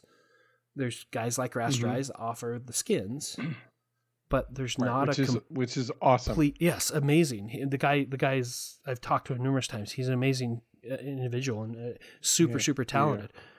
But nobody's putting these two things together. Right. It would be nice to just say, I want that with to look like that when I'm done. Could you just make it happen? Yes. Like bring bring let send it Yes. here and that's so that's that's essentially what the Hangar RC kind of does. I mean, you have your own plane ki- plane designs um at least that you have through the Correct. company and then with that they always inc- you know if you buy a kit they, they come with a skin is that how it is or you, can you just how how, how should somebody No, you can definitely buy all our what can they expect? yeah, all our kits comes with skins, but we also will sell just we we do sell just the the skin. They call it a skinless kit. They can that Right. people can definitely buy it without the the skin, just the laser cut foam board. okay Okay. Um, and can you order the skin separately without the foam board? Like if you want to basically uh, take the PDF and cut it out and do that part, the hard part on your own, and then order your skins to to make it look like it should. Absolutely, we have skin what we call skin kits available, um, and they can Perfect. definitely order just the kit. And we've had numerous people do that, where they're ordering just the skin, and they prefer to you know cut download the free plans and cut out their, and the, the skins match up to the free plans, obviously. So yeah, Mhm. definitely an option. Okay. Um, so what what models do you have available uh, on the store right now? I know that's going to change through time. But Yes, currently, and I know we've been around for about a year and a half now, and but um, we're trying to make some very, uh, I guess, strategic uh, moves. We're not trying to rush into things. We're making sure we have all our ducks in a row. But currently, we have three models available. We have the Okay. Vulture, um, the HRC seven, which is modeled at the Vul- sorry, the Vulture is modeled after a, a Buzzard bombshell. Um, Mhm. the HRC seven, which is modeled after the full scale real airplane, the Vans RV7. Um, Mhm. and that's a whole another story. Maybe we can get into it a little bit later, but it's it's kind of cool how that whole story Yeah. came about. And then we have our latest airframe uh, called the Wasp, and it's a, a kind of a jet style. It's a prop driven, but it's it's a it's a jet style aircraft. It's modeled after an FA eighteen Hornet. Oh, nice. And it seems to me, uh, when I was looking at the different skins, um, the wasp you've taken a good deal of time to get the like great detail, and the, and when I say great detail, I'm talking like panel lines and rivets and things like that. Is that is that true? Yes, absolutely. It's a it's it's a painstaking design process, but it's it's well worth it. And yes, you do get panel lines, you get um you get the rivets, you get, you know, a lot of lot of details that you would never get if you're using a rattle can. Yeah, e- exhaust uh, dirt, as it were, and things yes, like that. right? exhaust the the black of the exhaust coming back or or whatever. Yes, absolutely. Okay, cool. Um, now, so do you, you know, do you design the planes yourself, all of them, or is it uh, how how do you do the plane designs? So um, I've designed one. I've designed the Vulture. That's my design. Uh, but there's no way I could do this alone. So I've reached out to some of the best designers around the country um, here in the United States, and partnered. I guess partnered more or less with them, and have them allow me to release their airframes as a hangar kit, much like what Flite Test does with their community builds. Um, Mhm. Mm-hmm. that's what we've done is we've partnered with these these um, designers and they are releasing um, their airframes exclusively through the hangar rc Nice, nice. And so, uh, so when you get the design, uh, do you do they come with skins? Like, do they do they have a, a skin example for you, or do you is that where you kind of take it and make it Hangar RC, as it were? yeah it's a it's a, that's where we take our creativity and um, make the skins typically they don't come in fact none of them have come with with skins but we work very closely with designers um, we call them our designers um, we work closely with them so that they can have input on what type of skins we do so um, for example uh, for example uh, Rick Harlan, who designed the Wasp, he really loves the Blue Angel skin on the Mhm. F-18 Hornets, and so we we you know worked with him and we designed the skin that represents the the Blue Angels. And wh- what's cool about our process and our manufacturing process is we can customize a skin very easily. So, for example, with the Wasp, and you if you order a Wasp skin kit or just a regular quick kit, um, you can actually order any one of the eight uh, Blue Angel skins. So you can order number one through eight, depending on which is your favorite Blue Angel skin. Can you take us through the process of a build coming to your attention, going through the the build phases to your designing the skin for it to it's uh it's ready to go and kind of give some insight into the amount of time start to finish on a on a individual plane, sort of average. For sure, for sure, yeah. Um, and that's interesting you asked that because it is a process, and we do have a process in place. Um, typically, what happens is uh, obviously, and I've, I've gathered an amazing team of designers from around the country, and they are amazing. They really are. They come up with some great ideas, and and we collaborate um, with them on a pretty much a daily basis. Um, and what they do is we kind of go over what airframes they're interested in because not only am I, you know, I, I do what I, I want to put out planes that obviously people want, but it's you know what are what are they interested in? What are, what are they? Because they're in the hobby, they're doing this stuff, they're doing it on a daily basis. So what do they want? Mhm. And so we sit down and we talk about, you know, what airframes do you want? And then we talk about what the market wants, what the market demand is. You know, so we've noticed this plane is is is a hot topic right now out there um, in the interwebs or whatever. And so then um, we sit down, we have those all listed out, and then we go out there. And once they have completed their first build, which is the very first alpha build, they usually and they've already flown it. They know how it flies, and I kind of look at that footage and talk to them, and and then we do some uh, strategic market analysis. We put the plane out there to strategic people and um, people who are really big into the hobby and get their thoughts on it. And that's kind of how we determine what, excuse me, our next plane is going to be. So, and then once we get that down, we we have a couple of alpha builders who build the very first ones, and they do an amazing job.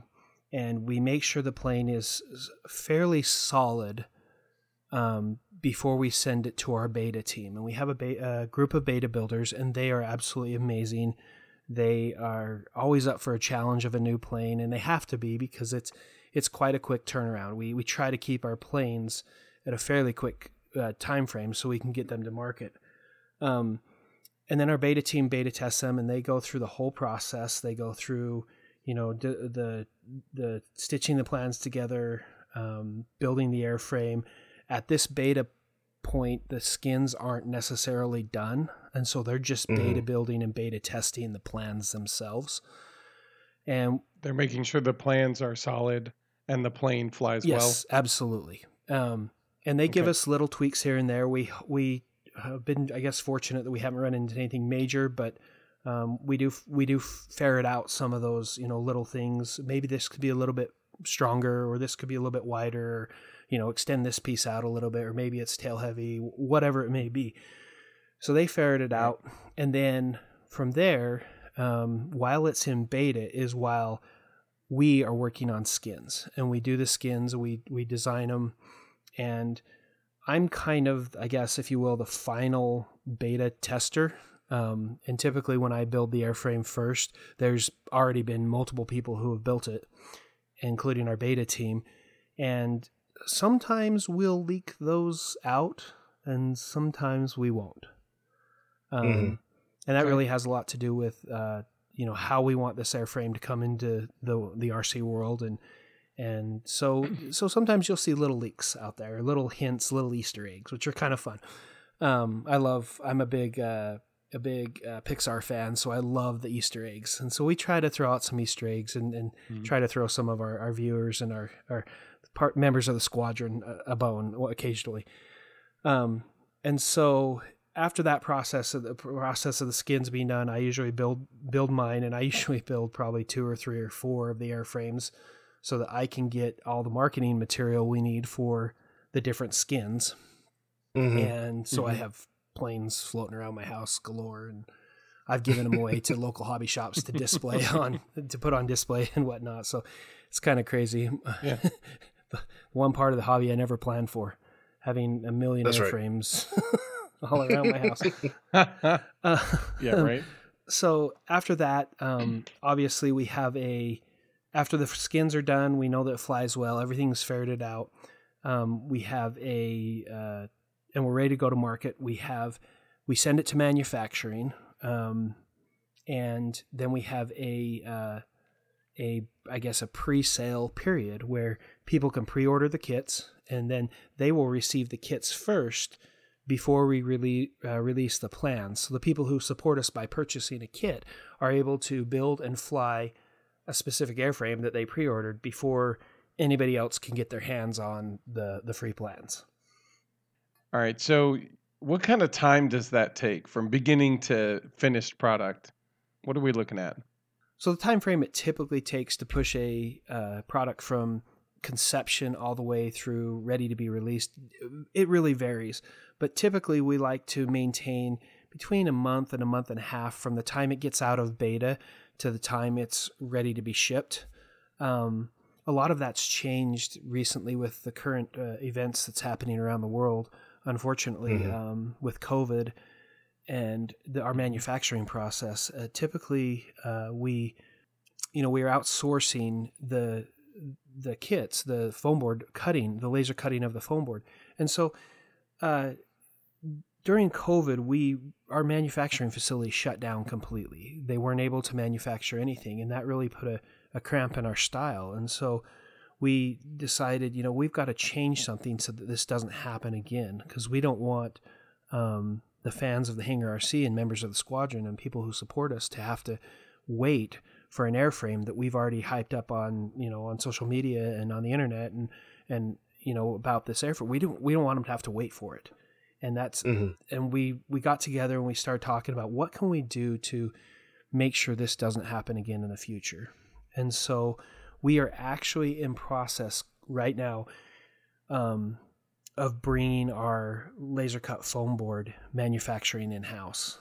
Um, it's it's it's really cool because Nice. we've learned a lot and we're we're um, still learning, but it's it's a nice thing to be able to be do to do because it's going to speed up the process uh, exponentially across the board. Instead of now me ha- hand cutting out, you know, the the beta builds to make sure that they're final. Now I can Mhm. just run out to the lasers and rip one off. And so it hopefully will speed up our process. And our ultimate goal, um, and we haven't hit this so far, but we're this is our ultimate goal is to be able to release um, one airframe per month. Um, we're not there yet, and I don't think we're going to be there for a little bit. But that's our ultimate goal: is we want to get as many airframes out to the community as we can. That is an I like, admirable what, goal. I like what I'm hearing. Yeah, nice. yeah. Good luck. a lot of work, a lot of work. That's going to be quite the undertaking. Yeah, that's but okay. Though. yeah, so bringing the manufacturing in house is really going to uh, push us towards that goal. Excellent. Uh, so for us, that kind of brings us to the questions that we had for you and for the Hangar RC.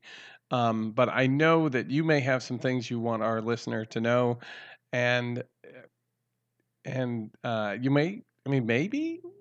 Maybe our listeners get to hear a little bit of something coming down the pipe. I know you've shared a couple little things with me, and I'll tell you what, I'm excited for what's coming. Uh, I don't know if you could share with some of our listeners uh, what uh, what they could get excited about. So the first one that we've got coming down the pipeline, and it's going to be our next release, and we've already posted pictures of it on our social media. Um, we didn't, we haven't posted Mhm. very many. So if you've been following us on Instagram, Facebook, um, YouTube, you may have seen it already. Um, some of our beta builders, once again, the, we give our beta builders and the designers. Sometimes we say, "Okay, you can post stuff about this," and sometimes we say, eh, "Just hold off," you know. Keep it quiet. So, yeah. Mhm. um, once again, Easter egg out there. But so the our next uh, airframe that's coming down the pipeline that we're gonna it's gonna be awesome is we are releasing a, uh, a T6 Texan. So Mm, oh, people, a lot of people love that. it's an amazing airframe. The HRC Texan's coming down the pipeline, and it's going to be coming down pretty quick. So, um, Good. keep your eyes out for that. It's it's an amazing airframe. It's it's designed by an amazing designer, Jared Rottenberger. He's uh, the, he's amazing. He really is. He Mhm. the scale detail is going to be immaculate. Um, we're actually working with uh, a designer from South Africa, and he's going to be designing one of our skins. Um, this is the first time we've ever worked with an outside designer for their skins, and Nice. um, it's it's just it's it's really going to be a really cool airframe. Um, Nice. so that's that's kind of that's what's Okay, coming so- next in our You promised us two. Oh, What's two. two? What's the second? Ooh, What's the ooh, second? What can I give you? What can I give you? Oh, yes. Um, I'm also, and this is the first time we've ever said anything about. We've hinted at it. If you look at our last build video, hint, hint, um, you'll see it in the background. But I'm excited to announce that we are collaborating with two of probably, I would say, next to Josh Bixler, I would say probably two of the most prominent people in the foam board genre of RC. Mm-hmm. Um, Okay. Dan Sponholz and Yeah, I was gonna suggest. I was gonna yes, ask of if that was course, the man, the legend, Mm-hmm. the myth, the legend. Yeah. Um, and with uh, Rasterize, Stephen Mhm. Rose Rosemera, I probably butchered his last name. I apologize. Um, and we are going to release the HRC Sidewinder. Oh Mm. yeah. Those skins are really good looking. You gave me a sneak peek, and I'm, I, I almost want to get the plane just for this because the skins are going to be out of sight. Yes, they're uh, they're. I mean, they're amazing. Uh, Rasterize, Stephen's done an amazing job. He really has. Um, Mhm. there's there's going to be four skins I think with those, and one of them was designed by me. The other three were designed by by Stephen. It- it- it's going to be so cool. If you don't know what the side white the sidewinder is, go look it up. It's on the Flite Test forums. Um, Dan's done numerous things with it. It's it it's a, a lot of people love the plane for um, uh, battle combat, and it the plans Yep. are out there right now on the FT forums. But we are going to be kidding it with skins, and it's it's going to be awesome. So the cool thing about this airframe, and uh, this is what we uh, when I got together with Dan and with Steven uh, about we when we got together, we wanted to do something where we could give back. Um, so what we're doing with this airframe, and we haven't worked out all the details yet, so you're kind of getting an insider look here. Um, we are going to have all the proceeds from the sales of the skins, or sorry, of the kits, and I guess the skins at that matter, because we will offer the skins separately. But all the proceeds uh, will go to. We will be doing, uh, I guess, scholarship or sponsorship, a sponsorship program, so that people can apply, more can more or less apply and get those funds for their local RC club or for schools and STEM programs. Okay, So okay. as we when I founded the Hangar RC, we've always wanted to give back, and there's been there's really been um, two groups of people I've really wanted to give back to. Um, first of all, my mom's an educator, and I've always been really big into education. I was the dean of a graphic art program for about four years, four and a half years, and I've always Mhm. wanted to give back to the education sector. Um, and through the Yeah. STEAM program, and I think what Flite Test is doing with their STEAM program, uh, or STEM program, I think it's STEAM now because or it, they've added arts in there. Anyway, I think it's amazing what they've been doing, and so we've always wanted to give back to to that uh, group of people and to and get our get programs in schools, and this is one way we can do it. The other group of people we've always wanted to give back to is veterans. Um, there's a lot of veterans who fly RC. There's a lot of veterans in our hobby, and those are the two main groups of people that um, we've wanted to give back to. And as the Hangar RC, we've actually donated quite a few airframes to local clubs um, when they do their the raffles. To you know, one of our local clubs here in northern Utah just repaved their runway at their fly field. Uh, their at their flying Oh, field, paved Yeah. runway. It's so it's so nice. Uh, and so we want to be able to sponsor or have those uh, local RC clubs and their flight fields, um, you know, apply to receive some of these funds. So when we get a, a certain amount of, of money in the pot, I guess, if you will, from the sales of the HRC Sidewinder, then we will go Mhm. out and people can submit applications to us. And like I said, we haven't worked through the details yet, and they'll be able to apply for these this specific amount of funds. So just kind of a way we can Cool. give back to the community. That's nice. Uh, it's a good way to engage uh, people who will be future RCers, maybe. for Mhm. sure. Absolutely. All right. So the other thing I'm really excited to announce, like I said, we got tons going on here. It's it's it's a madhouse, but we have been working diligently with some people on the RC group forums that have very generously offered to um, put our models into a couple of the major simulators. Um, uh, the first one is Phoenix RC, and as of this episode, they should all be up on the RC group's forums. All our models Mhm. are available to this day. The Vulture, the Wasp, and the Seven are all currently up on the RC uh, group's forums.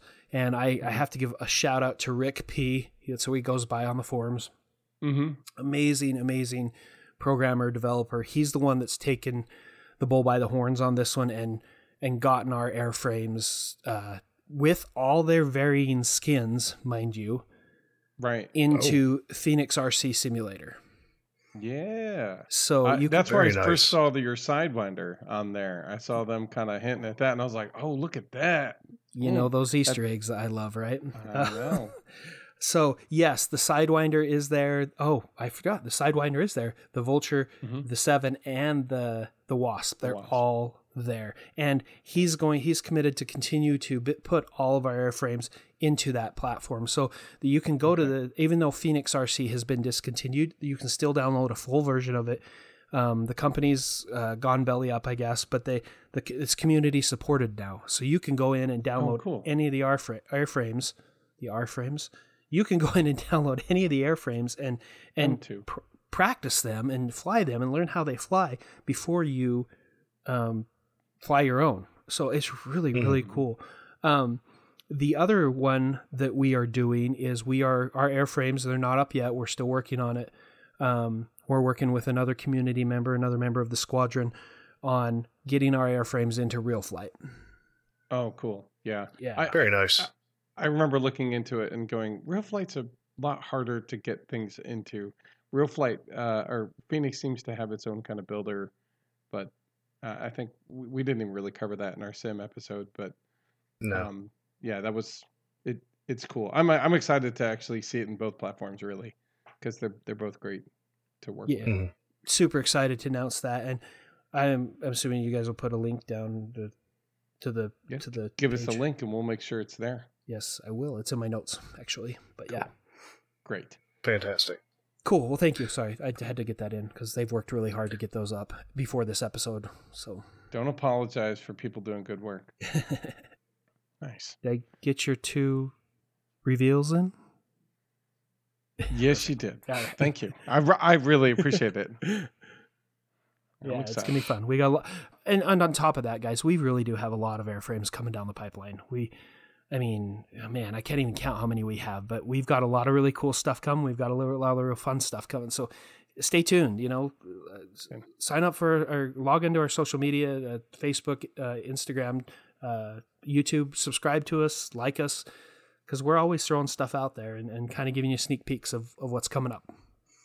hmm Yeah, absolutely. And we'll be sure to have links uh, to all that in the show notes, uh, so people can find that and find you and go check you out. Awesome. Thank you. Yeah. Yeah. Um, so I think we're reaching the lightning round uh, part of this interview, which uh, Matthew kind of, yeah, uh, Matthew kind of came up with this when he did his first interview with uh, Alan Hayes a good number of episodes back. Uh, but it's going to be a series So of if you're a good listener, sorry. no, you're fine. Uh, so it's it's simply a series of this or that questions. Um, and this time, because we're doing this with you, we'll be trading it back and forth. Matthew, you want to start it off? Sure. Balsa or foam? Foam all the way. Wing or plane? Whoa, plane for sure.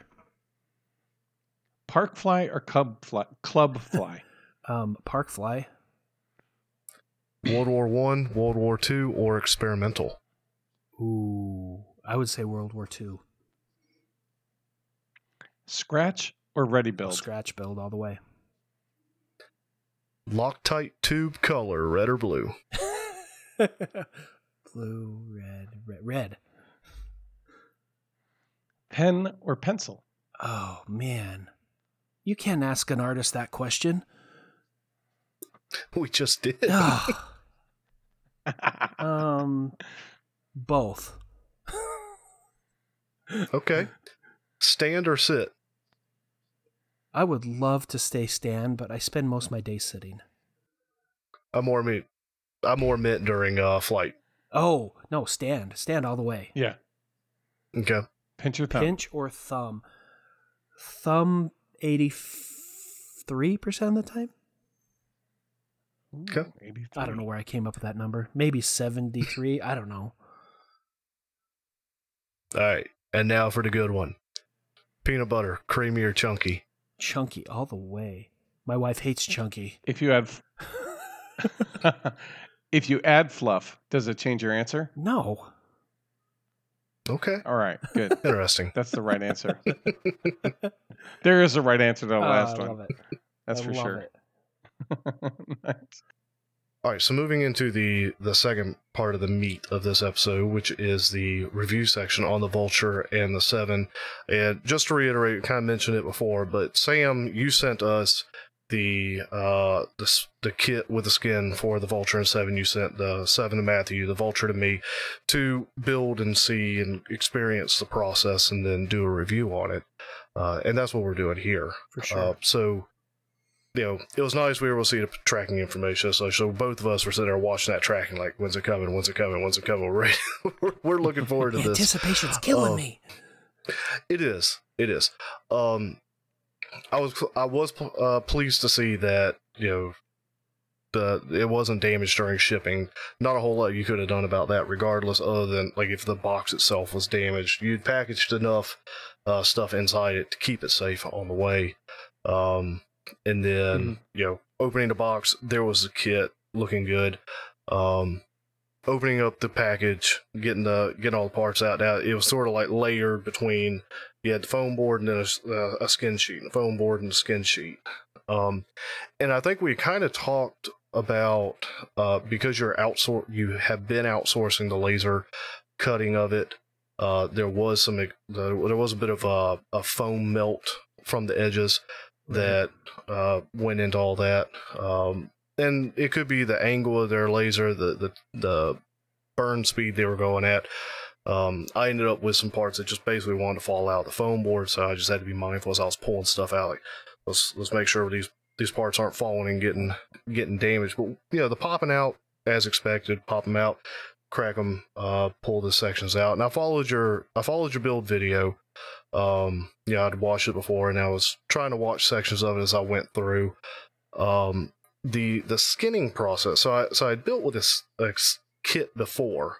Uh, my my father in law's um simple cub, and if it basically follows that process, is you know what you'd expect in a in a kit. Um, what then was different in the process was the skinning aspect, which um you know you've got videos on how to skin the plane Right. uh, and you that you do the skinning during during your build video. Um, so once I got past the initial mistake in uh, my skinning process, which is to say, uh, right there on on our last build night was when I was uh, starting this this process. I popped the fuselage out and pulled the skin off, uh, and I. Uh, right before build night, I gone by and picked up, go- gone by Lowe's, picked up some uh, 3M super heavy duty. Like I got the heavy duty 90 stuff. Like my Wow. skin's not coming off. and peeled the paper off and you know, I I'd watched the video, but it didn't stick with me, and I read the instruction on the back of the can, so I want to make sure I got all this. And again, this is on me, not not a nature of the the product that you're that you're shipping, but uh, it said you know for best adhesion, spray on both surfaces allows t- to tack and then place them together. And so, of course, Mistake oh yeah, that one. makes sense. And shot it straight across that, shot it straight across that foam, and just watched that foam melt and curls. Oh, why couldn't? So, like hindsight, I wish I had started with the uh, the vertical or horizontal stabilizer, a smaller, less complicated piece than the fuselage Right. Um, to have done that mistake on because I ended up spending the rest of the build night uh, printing the tile plans and recutting that fuselage. Isn't that the Um, beauty of foam board, though? I mean, really? It is, it is. So w- having gotten past that mistake, and you know, I'd reached out to you, I was like, "Uh oh," and you said, "Well, you know, graciously, did you watch the the skinning video?" Go watch it because you weren't supposed to do that. And I said, you know what, you're right. Yeah. Um, and I ended up picking up different, like some actual Loctite spray adhesive because the stuff I got is something to make note of. Like that 3M is like, oh yeah, he- super heavy duty. It it was shooting out like cobweb, like it was just thick Yeah. splotches spitting out. Like go go for a, a lighter duty spray adhesive. We've also um, found, just so you're know, doing the this. Gorilla, the uh, Gorilla glue, I guess it would be spray, also comes out that way unless you keep a really clean nozzle. So just for your Mhm. noobs out there, when you're skinning something, make sure any any sprays glue will work, but just make sure that you, that you know you keep a clean nozzle and don't spray the foam because the, it's the propellant actually in the in the spray glue that actually eats the foam away. It's not the spray glue itself. Mhm. Right. Yep. Right. And and like I said, I, I watched that stuff melt. So you know, go for, go for more like the Loctite or the Gorilla. Um, so got the new fuselage cut out, um, which I was like, man, this is why speed kits are nice. Um, yes, they are. so got got it cut out, got it redone, um, and then started applying the skin. And the skin went on. Uh, it, the skin went on fairly well, uh, really well. Uh, in as much as like I'm trying to work the fuselage section first. I should have started with a smaller piece. So I kind of grasped the process. Was like, oh, I get the fuselage done. Ah. right. Um, yeah, most but it's, exciting it's a part. and, yeah, and it gets a quick a quick yield. You know, mhm. Yeah. like you- you didn't spend a little bit of time, and all of a sudden you've got like a fuselage. It's Yeah. huge, and it looks Yeah. great. Um, and so getting getting the fuselage, I, I ended up with some areas like the the central fin, the central tail of the, the three tails of the fuselage. Like, it was a little off center, and that there was some things I had to kind of uh, uh, finagle during the folding and putting together of the of the um, fuselage itself as I went because things had gotten a little off center. My cuts were a little off. Um, so uh, one thing I learned during this process of of skinning, and, and the rest of the skinning went fine. Like once I realized, oh, don't spray the foam. The rest of the skinning went great. You just spray it, stick it on, uh, follow your video, and you know spray water on the foam, peel or on the paper, peel the paper off. Then you're ready to, of course, Right. apply your skin. Um, and even cutting the skins out weren't weren't bad. Um, just take a slow, nice sharp knife, good to go. Um, what I had learned specifically from the fuselage, because I, I skinned the fuselage and then kind of called it there for several nights. Right. And once I was then ready to return and I had skinned all the other pieces and was ready to, okay, now I'm ready to form up this fuselage and get ready to go and start start building. I picked up my fuselage and my fuselage was just super warped and, you know, ra- like bowed out and such like that. Um, and you and I kind of talked about it, but I think what it really boiled down to was the once I had applied the the skin, it's a different card, uh, different paper thickness and weight than the rest of the paper that's in there. And I could be wrong on this, but sort of my impression of what happened was there, there's moisture in my house. I got humidity. Uh, we've had rain. It's doing numbers on the paper. Again, is what I took from it that it warped the mess out of it. Now, during build, I was able to work through that, and I was worried that later in the build I was going to have more problems.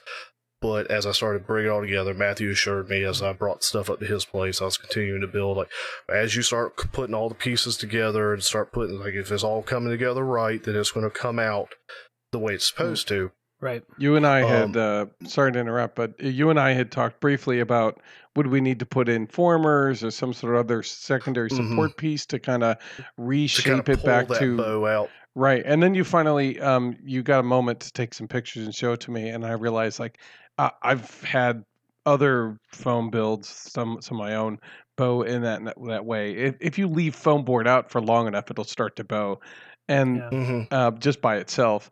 And so I looked at it, I'm like, oh no. But when you finish building this, this is you know, because I built the micro at that point. So I knew hmm there was going to be a doubler. I knew there was a piece that ran along the whole bottom and it would pull everything kind of together. So, Right. um, yeah. And I I knew those pieces were there, but I was worried that you know the bowing was not going to come out. So Hmm. yeah, we talked about the doublers and all that, but as it all came together, it did. My point to take away from that is when you go to do your skinning, uh, my recommendation would be skin like the the horizontal vertical stabilizers. I didn't run into that issue because it was the same weight paper on both sides of that piece of foam. Um, but when you're ready to do the fuselage, do skin your fuselage. Go ahead and start your build. Don't don't let that fuselage sit for a couple days. The way that I did, that's how I encountered it. Yeah. So on- once the skin got on, and you know, I started forming the fuselage and building building it and going along, like it all started coming together real nice. Um, now I think due to me having to have redone the fuselage section uh, by hand, and Matthew will tell you from seeing my builds that um, adjusting my mic that I'm only uh, so great of a by the plan doer. My a lot of my lines wind up not quite right. I'll get some crooked areas, and some of that bled over into the final of the of that fuselage. So then when I went to put my horizontal vertical stabilizer in, like it was off at a weird angle, so I had to do some trimming and shaving to get that right. Um, and to get those to level out, really lay the glue to it, which probably help with that tail heavy or help cause that tail heavy nature that I was experiencing. Sure. Um, and then, uh, even though I had watched the video, I ended up not crossing the uh, the control wires or the push rods Right. inside. I ended up just sticking them straight to the side. So there was some so. There, there was a little bit of a tightness or rubbing that went on as the push rods were passing through the outside of the fuselage through the top of it to go out to the control horns. And what I ended up doing there was taking some of that coffee stir and pushing it uh, up the up the tube through that slot, Mhm. and then kind of put a little glue there so that it had a bit of a friction free Yes. to work there. Which which is a good which is a good move. Um, yeah, so I I want to say that I- I can't tell you I've built some Flite Tests and and this when I I look at it I'm like why are they crossing the wires? And and what ends up happening it's a kind of a weird phenomena that when you cross the wires inside the back of the fuse you actually reduce the stress that's happening on the servo and mm. it travels cleaner for lack of a better way to put it. It just seems to work better. And it doesn't make any sense to me. It should go straight, but it doesn't. And it works better that way. So if you see that as a as a new guy, build your own. If you've never done it before, like please cross the wires. You'll be happier. This isn't Ghostbusters. Don't cross the streams. Yeah. it's not Ghostbusters. Um, so yeah, there there was some some modification I needed to do on the on the back end to kind of bring it all back into shape. And uh, if I had been on the kits, the kit, if I had been using the uh, kit fuselage, then I likely would not have had those issues. But I had to kind of pull things back into square and such. And the rest of the build seemed to come together really nice, very straightforward. Uh, the the skin was beautiful. I got the black and orange Oh, Um, yes. skin for the the vulture, which I love to death. It it looks great uh, now that it's done. I was really when I went to put the dihedral in the wings. Matthew and I were sitting there looking. I was like, "Good lord, that outer uh, dihedral or that." It, I mean, it was super steep. I was worried about how to, so just really had to lay the glue into it. Um, but overall, like the whole the whole build process, aside from um, I'm slow when I build, was it was a good it was a good experience. I enjoyed it. Uh, difficulties that I thought I was I was going to have in the final product ended up working out. Now, um, I ended up having to cut out a section of the bottom uh, s- uh, sheet that goes down the fus- the bottom of the fuselage because I didn't have the small battery uh, that was part of the default build for that plane. I had a 1300 three cell, so I had to kind of do a little modification along the bottom of the fuselage to uh, get that to go to get that battery to go in where it was supposed to, and then uh, mounting a wing straight up, simple enough. Um, and then as far as once it was built, we went out to the field. We were getting ready to fly. It wound up being uh, fairly tail heavy, which we started, you know, finagling. I was pulling the battery forward. Now my 1300, I had the battery protruding out the out the nose by Velcro stuck to the bottom of the power pod, uh, like you like you recommend to do it. But even with that battery, I had it shifted uh, way far. I think I had the the front of that battery about a half inch behind the spinning prop was how far I had to shift it forward.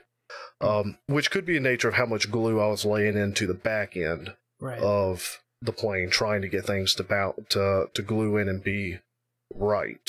Um, go ahead, Matthew. Yeah, I, and that's something that Sam had mentioned. That plane and and those planes in the early days were there was no electric motors. So these Mhm. were all gassers and things like that. So they had a really heavy chunk of metal stuck on the front. So the the, Mhm. the reason why the whole nose is so short coupled um, was because you were sticking a giant chunk of metal up front. Um, Right. and the batteries just aren't an equivalent for that. They're close, um, and so that's that's part of why the the balance is a lot harder to get on that model because it's mimicking the old 1930s gasser, and it's just tough to make that work. And you know, Sam did a, a as good a job as anybody could to to make that work. We we found Joe what if you move the CG to where the spar is, um, that it Right, seemed to fly so- fly good. Right. So, and that that was some doing to get it forward enough. Um, Yeah, and again, not easy.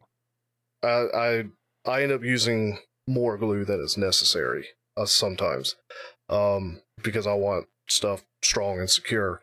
Uh, but where the where the indicators for the CG under the wings were sit back from the wing spar, and so I had gotten it to sit fairly, uh, fairly balanced at that point. And that first flight, I was experiencing like she just I couldn't get that nose to come on down, and I think the headwind was preventing from the porpoising. So what Matthew and I did was we brought it back down, and then had a look at it and said, and I said, look, shouldn't should the CG be under the spar? And so we shifted.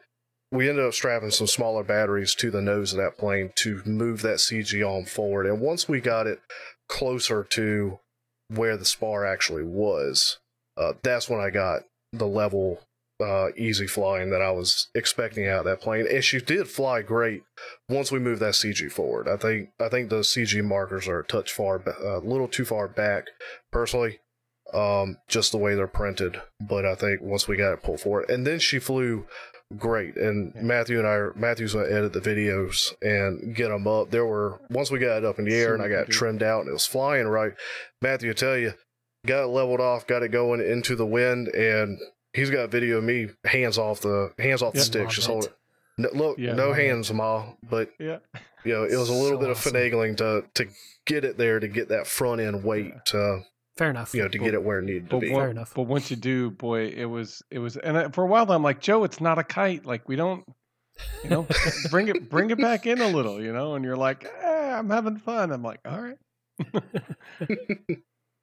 Yeah. So tell us about um, tell us about your impressions with the seven, Matthew. Okay. Um, I, I'm going to go through the kind of same discussions, but I'm, the package came much like yours. It was well packaged. The contents were in perfect condition when I opened up the big box, and then I opened up your uh, opened up the package itself and page through and realized it was pretty much the the sheet that went with the foam board underneath for the most part because there's there's this skin sometimes you have to do both sides of the skin, so they're not going to match. Up. They up don't always line up. the- Yeah, no, right. they're not going to. But you you did as best you could to kind of line them up so that you'd see, you know, if this is the fuse sheet underneath for the foam board, the the skin that's on top of it is the skin for the for the fuse, which is pretty cool.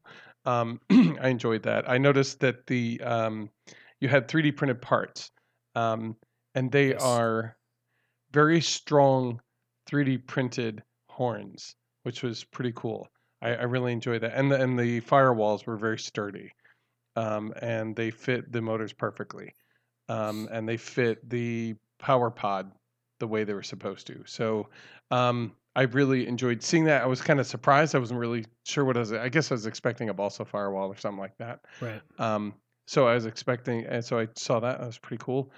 Good. Um, uh, and, and you know, otherwise it was pretty much what I expected to see out of a kit. Um, the laser came through. Uh, Joe talked about the foam. I have so I compared the Flite Test kit because I happened to my son was building one, so I happen to have the excess foam from that.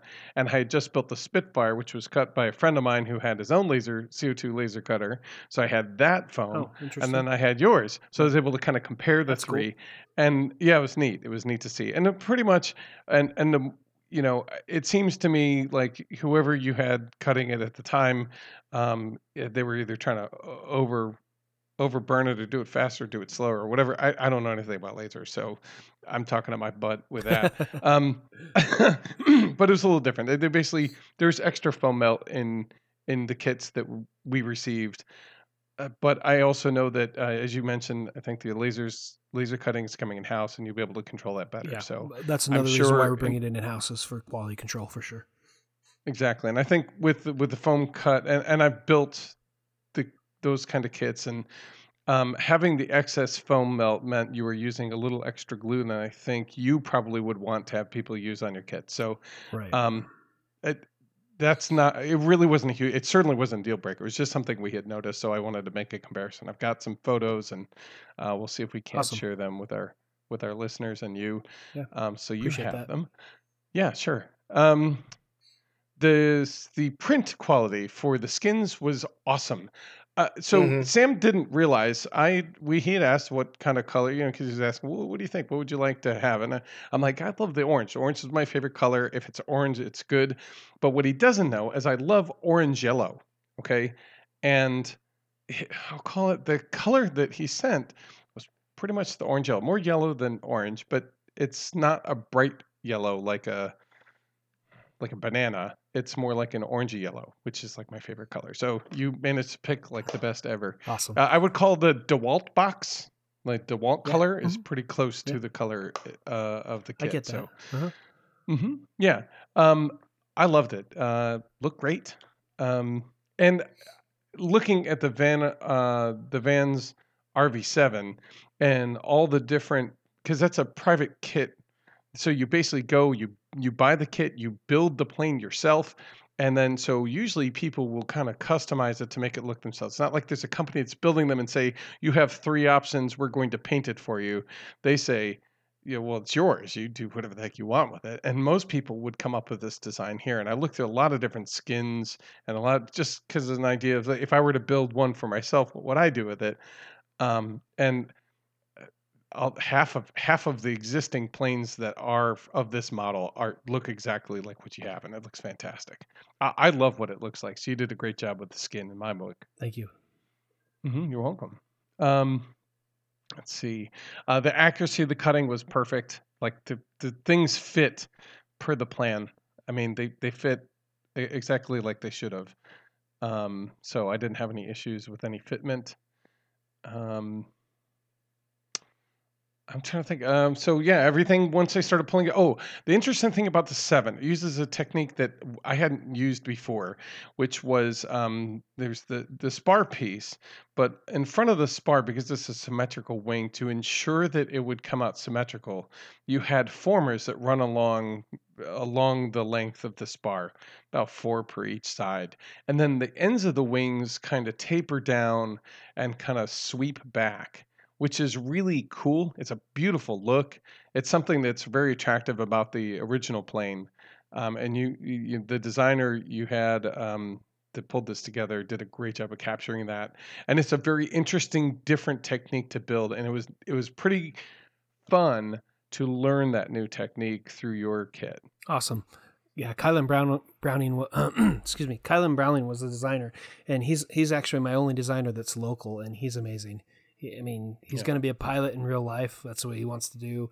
He flies uh, paragliders or par- motor power glider, whatever they call them, and, and he's Okay. amazing. And those techniques are, are are are uniquely to the seven, yeah, and it's awesome. Okay. Okay. So thank you. Um, now, I'll admit that um, if you're used to the Flite Test, just basically throw a spar in there, fold the wing over, and you're done. You might not be as much a fan of this style build, but I think you'll. It's worth the reward. It's worth the little extra effort that it takes, and it's not much at all.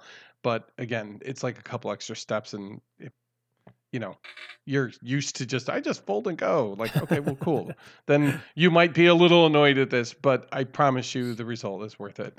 Um, and then uh, the canopy. So I actually built two canopies. I built the canopy that was provided, um, and then I took that same skin or that same pattern, and I actually took a muffin tin. I had a like a, a muffin package that we bought. So the top is basically a flat, clear acrylic sheet, effectively. And so I put the pattern it happened to fit in there. I'm like, cool. I'm gonna I'm gonna pencil it out. I cut it out, and I cut an extra uh, base to the canopy, and I just taped it down, and it looks awesome. It does. Uh, and honestly, I think you can do that with almost any one of your kits. Um, I do like um, we built a Spitfire. Uh, That's another thing you can do, uh, you know, for the Flite Test. But like, anytime there's a canopy, if you've got a little bit of, you know, plastic that's clear from, I don't know, a toy that your kid. For me, it's my kid has a bunch of toys. Maybe you have something as, or you buy a bunch of muffins and the container is a clear plastic top. Save that flat piece. You can use it to make canopies. So, um, really neat. Anyway, so I got pulled it all together. It really was a straightforward build. Uh, I talked about the landing gear, and again, I wanted landing gear after looking at the the uh, aircraft itself. Um, but more importantly, knowing that I was going to have to either hand launch this and potentially throw it in the dirt before I realized it, which had already happened once because the prop came off right as I brought it up to speed. the O ring popped, right? And the propeller went wing, and then the, the plane had no thrust, so it went. Poof." So, what I learned, I learned two things. Um, one, I should put landing gear on it. Two, it's a robust build. I mean, the only thing that was damaged was a little bit of a crease in the undercowl where it landed dead on. Um, it's a sturdy build. That's the other thing. Like I can grab this plane in almost every spot, and I'm not worried about denting it. Um, the fuselage has doublers, so it's a little thicker where it needs to be. Otherwise, it's a solid case, and I, I really enjoyed that. Um, don't spray the skin in the middle of the night so you can't see how much glue you're getting on or not on. I had a couple spots I had to ton- touch up. Um, so when you do it, do it in the daylight so you can see if you're actually covering it evenly or not. Mhm. That's just you don't want to know personal how many skins I've sprayed at one, two in the morning. yeah, well, yeah, I, I'm going to raise my hand to be part of that crew. Uh, okay, so uh, so then we basically we talked about the flight earlier today, and one of the things I want to say is that I was just testing to see if it would roll across the grass, and and again, this is with a full bat- battery, and before I could even like get too far, it started pulling the tail up and like just basically skimming the grass. And like Joe hadn't come over to film it yet. And and I was like, "Oh crap, I have to hold up. I have to I have to wait. We're supposed to film it. I want to I want to film this. Oh shoot." So so I kind of throttled back down and then you know, we brought it back around and um so it again, it it's easy to fly. Um I would say I ran, I guess I set my rates the way I have my servo horn to uh, like uh, control surface horn. I try to set them at the same distance, like the same distance away from the, the rotation point, Right. and it, it creates a good good throw. It's usually the furthest out, so it creates a pretty decent throw. And I, I always put mine down to like fifty percent of whatever it was. Um, it, it doesn't need much to work to work well. Um, and I just had a lot of fun rolling around the sky. Like it rolled well. Uh, it it did loops. Uh, I because it was more scale in its power system. Uh, I had to kind of get a little bit of speed and kind of let it come down the hill, as it were, to to get enough speed to kind of do the full loop with with comfort. But even even when I didn't do that, Joe, you saw that it would kind of come up and it would slow and it come around and you know it still Mhm. loop really well, and it was that was a lot of fun. Um, there's plenty of room in the canopy or on the canopy. If you do the clear one, there's plenty of room inside to put um, a camera, probably even a GoPro, uh, easily. Um, just trying to think. The um, it flew inverted very easily, as well as regular because of the symmetrical airfoil. Um, Mhm. And it for the size, it's it fit comfortably in the back of a in, in my trunk. It's uh, very similar to the say if you built the FT Spitfire, it's almost identical size wise as far as uh, plane Wingspan goes. wingspan versus length and that kind of stuff. So with 12 kids in the um, car. I'm just kidding. Pretty close. Those two kids, Joe, Okay. and a go bag. Well, you know. Joe's like three kids. Yeah. I- That's right. well, he acts like three kids. yeah, that's so maybe. that's what I was thinking. You know. hey now. Fair enough. All right. Um, yeah. So as far as the battery life, um, for for the I'll call it the scale system I had, I could only bring the battery down to about 3.8 volts per cell um, from 4.2. So I really kind of only eked out about half of the battery life that I probably could have gotten if I had a, probably a more engaging power system, maybe. Um, again, that's that's on me. But I think we got about Joe. Was that about five to six minutes or so out of that? So I think if we had um, a little bit more powerful system, we probably I probably could have gotten about ten minutes of flight out of that. Um, I feel like would have been the case. Plus, you were you were burning that battery faster anyway because you were the- running it at at hundred full percent. tilt. Yeah. Right. Because because the motor wasn't the the higher kV motor that I was going for. And I'll I'll interrupt here because I didn't I didn't really talk about battery life on yeah, the how did yours go? It went well. Um so the first the first flight and again I'm running a thirteen hundred milliamp Mhm. hour. Uh, the first flight as I was fighting that you know tail heavy nature, I ended up bringing it from four point two per cell down to about three point nine. So I've burned up sort of Mhm. like uh 0.3 volt in the uh Mhm. the first you know five minutes seven minutes of flight time and then we Mhm. brought it down kind of reworked some things and then we got another what seven eight amount. minutes of flight time but by Yeah. that point because we had we had balanced it out i was able to fly so much of it at just half throttle and that was Mhm. with my more b-pack motor a 950 kv um that really wasn't even quite the motor that, that was uh, designed for that. So 50% throttle just you know buzzing around and then set it down afterwards and check the battery. And i was you know three three six three seven. Like there was still Mhm. plenty of juice in that battery. Yeah. so yeah like the vulture the vulture you're going to get a ton of flight time out of just Mhm. because of the nature of that plane Well, But we've go had ahead, we've had people Sally. report over half hour flight times or pushing close to half hour flight times on that airframe. So yeah, And and is that with a 2200 milliamp Yeah. three cell? Yep. Okay. Yep. Just, Mhm. I just want to make sure that if you you know if you're building it and you've got one of those like that and so what I love about that that stat right there and it's part of what I loved about recommending the FT the the old fogey to you Joe um, was that's a great platform to learn on. You don't have to just fly for three minutes and go, okay, we got to bring it in and switch out everything. Like, no, no, give it a Mhm. try. Go fly around some more. Okay, you think you got the hang of it? Try some more because there's still plenty of battery left to try and learn and test and try and try and then go, okay, I got it now. I got it. You have enough attempts to be able to really get your mind wrapped around what you're trying to do. So it's and the great. vulture can gives you a hang in the air. Yeah, and the vulture can hang in the air. It, it it flies so well. Once you get it, once you get it balanced out, you get it up, and then you bring it down fifty percent again on a thirteen hundred milliamp, which is what I had. It just you fly for days Yeah, with that thing. yeah. It just doesn't take it doesn't take hmm. much to stay going. Wait a second, Joe. once wait, you get we- her once you get her trimmed out, and then she's flying great. Wait, no, wait. We had a 30.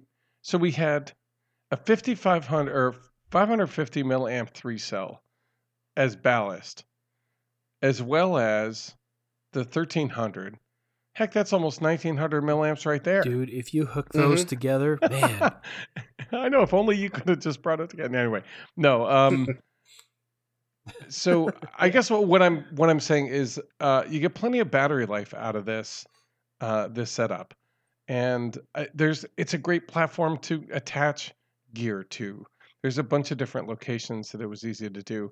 I think probably uh, one of the bigger downfalls of this plane is that to get the structural rigidity that is going to give you a happy durable life for the plane you're going to have to glue the the wing into the fuse yeah, you have and it's to. the same thing you have to Yep. uh, just like the the ft i'm looking at the spitfire because we flew it today Right. um, the Spitfire is identical. Like without the wing in, and I experienced it myself. That that thing will crack right in half. Right. You know, pretty much. And and Joe got an experience of that today. But like the the without the wing, Not due to that reason. no, no, no, sadly no. But but I mean, without the wing though, it's so much weaker. But by gluing the wing in, you really make a durable platform. Um, the only difference is that you can't take the wing off, so you really do need a good amount of space to transport it. Yes.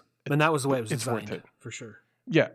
Right. I mean you could you could tell. But you know, when you look at the vulture, the vulture you take the wing off and you put them side by side and it's almost like carrying a little package under your arm kind of deal. I think you referred to it earlier Um, as neat. Yeah, yes, a very neat package and uh, Yes. yes.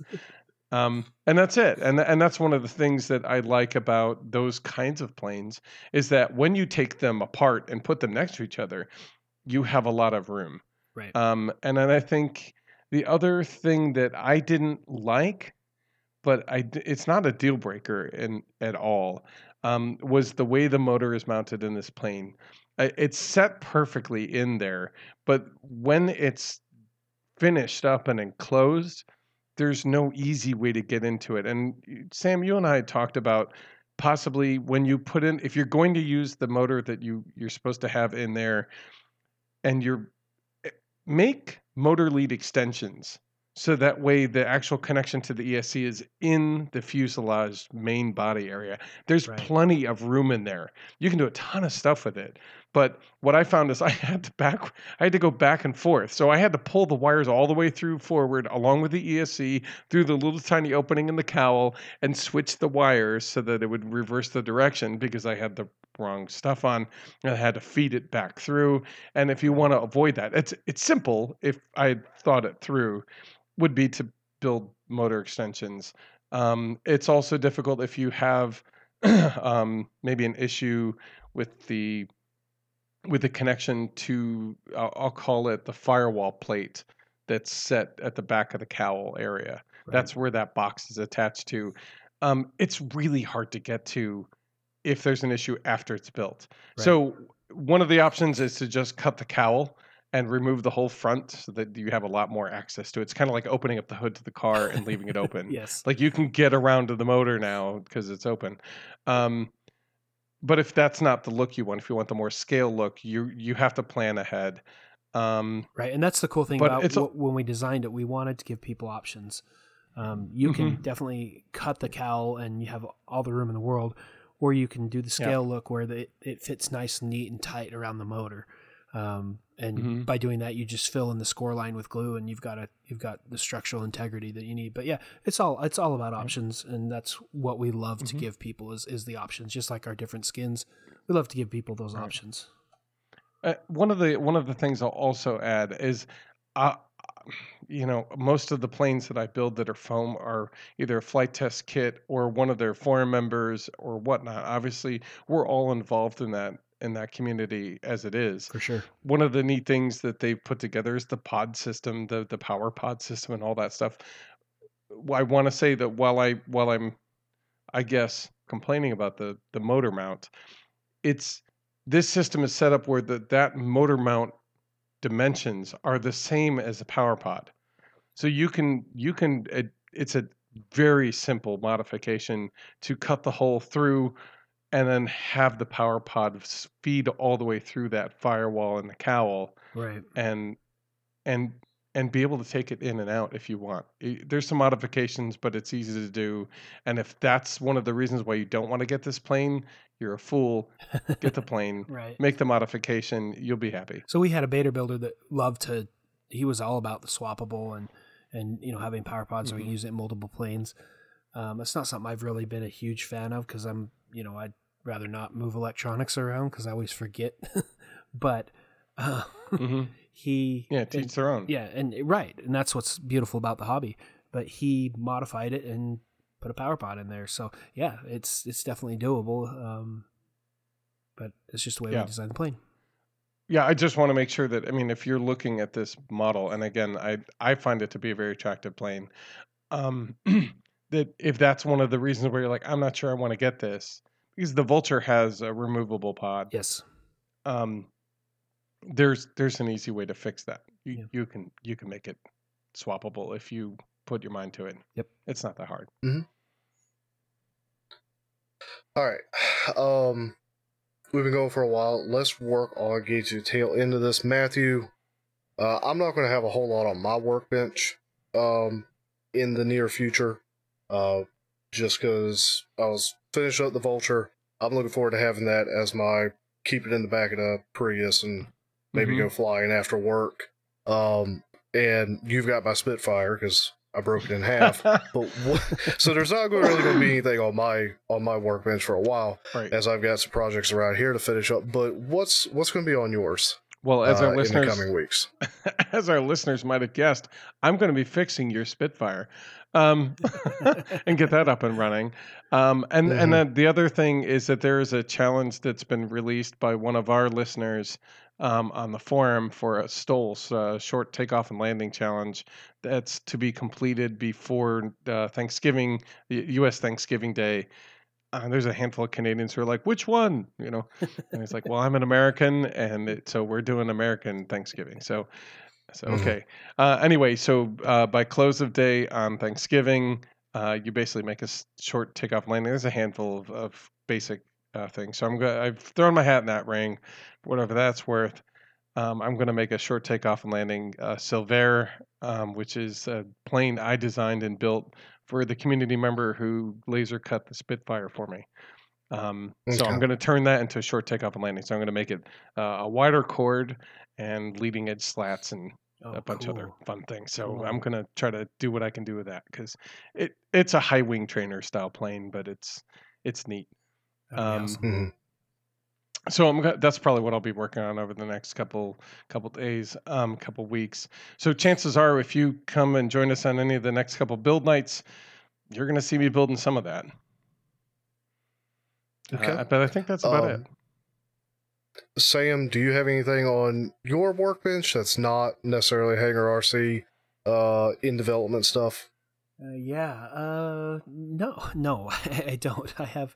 Um, obviously, my built workbench is, is full of Hangar RC stuff. I haven't had the chance to build a whole lot more for whether that's good or bad. I I, I don't know. Um, but uh, what's gonna be on my workbench is Texan. That's what's my next build, and that's about it for now. Um, All right. Well, what what about this? So one of the things that I found interesting is you're like, I haven't flown in forever, and because you knew we were going to ask you about flying, you're like, I need to go fly. I had to. Uh, so so now that it's been a while and you flew, obviously your kids were so excited. Uh, are you going to fly again in the next couple weeks? You think? I, I hope so, but I mean, I really don't have anything. That's the worst thing about the hobby. I don't have anything that's flyable right now. Um, What? I know. I've got my. You make planes for a living? I'm just kidding. Welcome to my life. No, I've got my seven that's been wrecked a couple times. I've got actually I've got two sevens that are kind of wrecked. I guess I can't say I have two wasps sitting upstairs. See, I have two of everything. I have two wasps sitting upstairs that I could probably fly, but I've I kind of been a little bit hesitant because um, I don't know. I I want my my son's been bugging me to to fly the wasp, and I uh, really want for him to fly him, but he's not there yet, and I don't. Well, then you fly it and show Well- them how amazing it is. Get the buddy box system going. Well, if you Come on, if you you, saw do one of my last posts, I my last wasp, I tanked into the ground. the nose is destroyed. it was bad. nice. oh I man. just ended up scrapping the whole airframe, but All right. anyway, yeah. So I, uh, I, I need. I want to rebuild the vulture. I want to get the skin that I like best, which is our yellow and red skin. Um, Okay. Mm-hmm. Yeah. I want to get that rebuilt because I want that's that's my go-to plane. I mean, the 7 is actually my go-to plane, but that is my plane that I Mhm. know that my kids can all fly. And Yeah. so I always want to have one of those on hand because I can give it to my youngest or my oldest and we know we can go out and have a good time. So, Nice. Good. We'll do it. yeah. Do it. Post it. So uh, I, want to. I want to. I'd love to put that as part of the listener, um, listener links. I will. That'd be pretty cool. Absolutely. okay. So I think that Okay. brings us around to uh, our closing, which means that's usually where we talk about what are we going to talk about next, um, and what are the things we want to bring up as a reminder at the end of the show here. so I, as a reminder, we're going to do uh, another build night on October 17th. It'll probably be between 7 and 10 um, or 7 and 11. It'll be in our Discord forum. Look for the link in our Facebook page, probably the day or the of or the day before. Um, we're also going to do a Hangar RC build night as well. Uh, I, Sam, I think you might want to mention something. If if none of you, if you guys, if you're new to the podcast and you guys haven't jumped on a build night, I mean, man, they are awesome. They're so much fun. I never thought that I'd ever have that much fun online. I mean, it, it is. I even if- I even if you're not builds building something, just jump on and have a chat. It's it's a lot of fun. It's a lot of mm-hmm. gearheads like ourselves, and it's it's something that you guys came up with, and I think is phenomenal. So jump on and and join us for sure. Awesome. Well, we appreciate that, Sam. Yeah, You're thank you. Well, then Um, I, I think that brings us to our next topic. Do you know what we're going to talk about, Joe? uh, were we doing the uh coverings next? It's it's possible. Um, we might be doing that, um, or we might be talking about forum challenges. This is the time of Mm. year where a lot of people kind of put together decent. Um, I'll call it decent in the sense that it's usually well defined. Uh, there's a clear goal or a clear clear design objective, and it oftentimes kind of incites the community that I'm, you know, the Flite Test community, um, and possibly I, I don't know, uh, Sam, if the the hangar or the, sorry, the squadron has that kind of thing going on. I'm sure it will in the future, Yes. um, if it doesn't now. Yeah. Um, but that's one of the things I like to talk about. I, w- I, I want to have a discussion with one of those gentlemen who are putting the challenges on. I know I've put the the Build Rory challenge and the April Showers challenge on the forums. You know, it's it's a neat thing to do. It's a lot of fun to kind of drum up a, um, the community spirit.